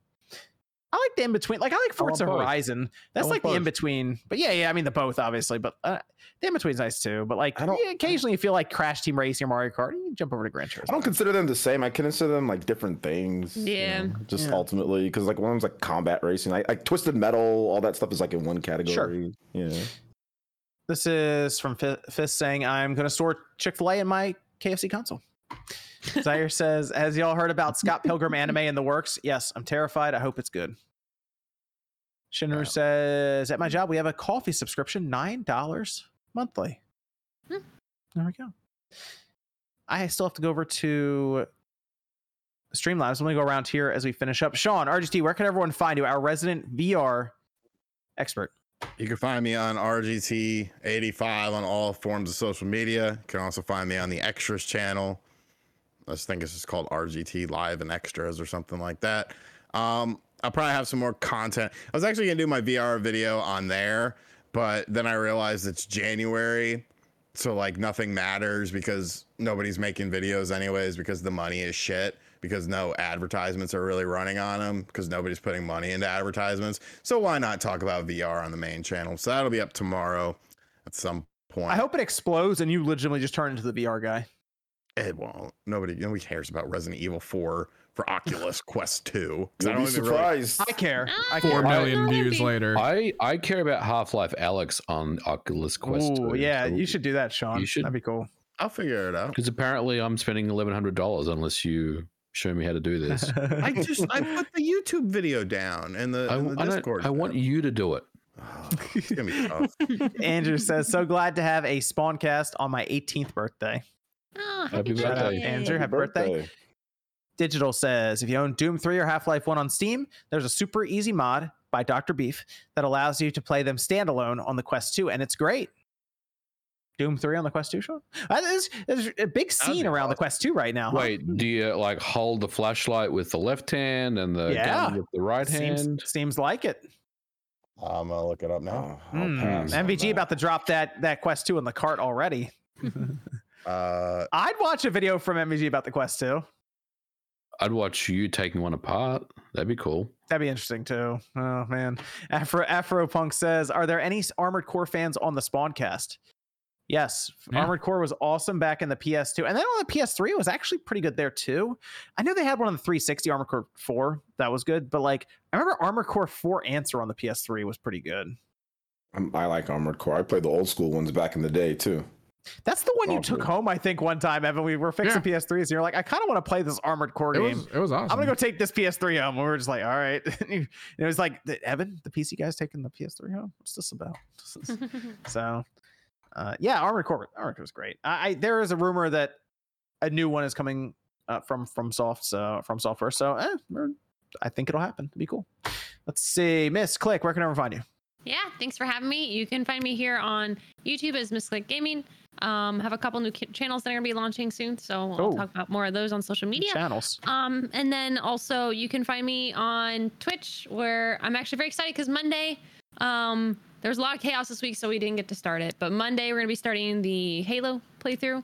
So, yeah, it's been highly requested. So we're gonna be starting with the campaign there, and we're gonna be going through those in launch order, and it'll be great. So you can find me there on Twitch as just MissClick or MissClick_live. Other than that, you can find me on Instagram and Twitter as MissClick. Everyone has to go check that out. That'll be an interesting first play. I'm really excited. Curious. It's gonna be fun. Yeah, I'm looking forward to it.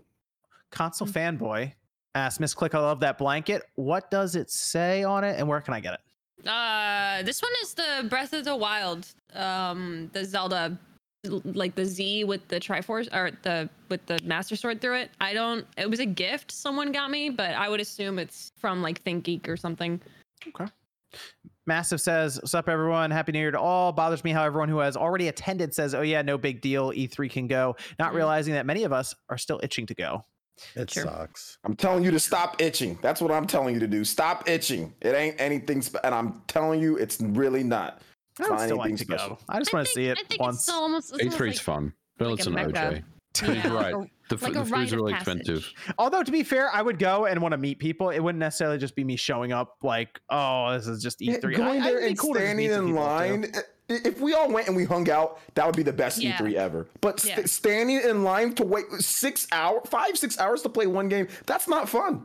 MVG's talking about from a networking standpoint, because he's hanging out with Punk and hanging out. Yeah, you hang out with these cool dudes, these cool girls and everything. That's dope. But just going there to stand in line to play a game, you're going to wait all day. Yeah, if you're going to E3 to play video games, you'll be extremely... I would want to go there. If I was going to really go, I'd want to go at like some sort of media or something just to have that like at least somewhat guaranteed to play something. If we could go to E3, it'd be dope, because I'd be like, yo, you guys can all come here. You know what I'm saying? Mm-hmm. You guys could all come to my house, and then we can all go from there. That would be extremely fun. I think we were talking about that, John. Like, you can just stop by here, then we can go. But then the Soul Virus thing happened. But like, that's fun. So I don't want to sit there and act like, you know, it's not. But like, if you're going there and you don't know anybody, no, that's not. I'm telling you, it's not fun, because that's what happened to me back in 2014, 2015. I didn't know anybody, and I just go there and I'm just standing in line all day.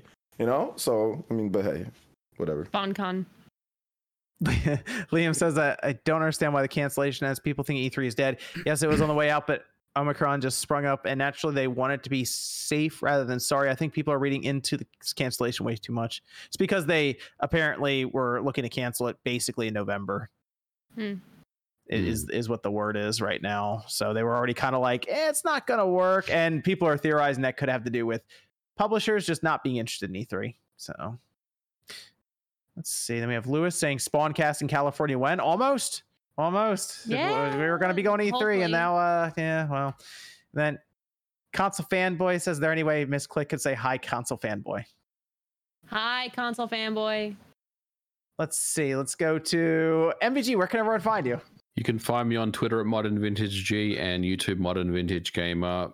Video on Monday, and whatever else happens next week. Maybe Nate and I will have an episode out next week. I'll have to see what's going on there. But yeah, that's all. Thanks for having me on.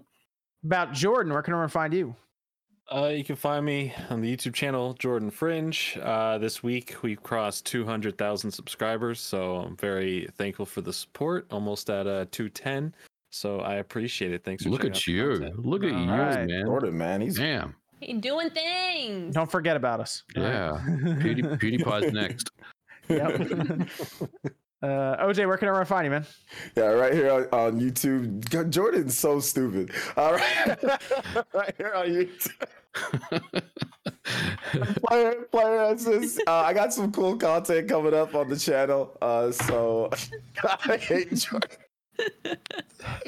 I got some cool content coming on the channel, so it should be fun. We're gonna be looking at some cool RPGs that are coming out for the Switch this year, getting ready for Triangle Strategy. So if you're into RPGs, if you're into action games and all that, check it out. Elden Ring, I want to get more into that game, so might be checking that out. So I'll have a bunch of content on a bunch of the cool RPGs coming out this year and next month, and of course the end of this month. So if you're into those type of games, check out the channel. About Evan. You can find me on Twitter at Kimmerich Project. If I'm doing any streaming or if anything's coming up, I'll usually just post it up there. Okay. Congratulations to Tyler Hardy. He says, I just wanted to be the last. There you go. That's going to do it here for Spawncast. Thanks, everyone, for joining us. We'll be back next Saturday night, 9 p.m. Eastern time. Think for yourself.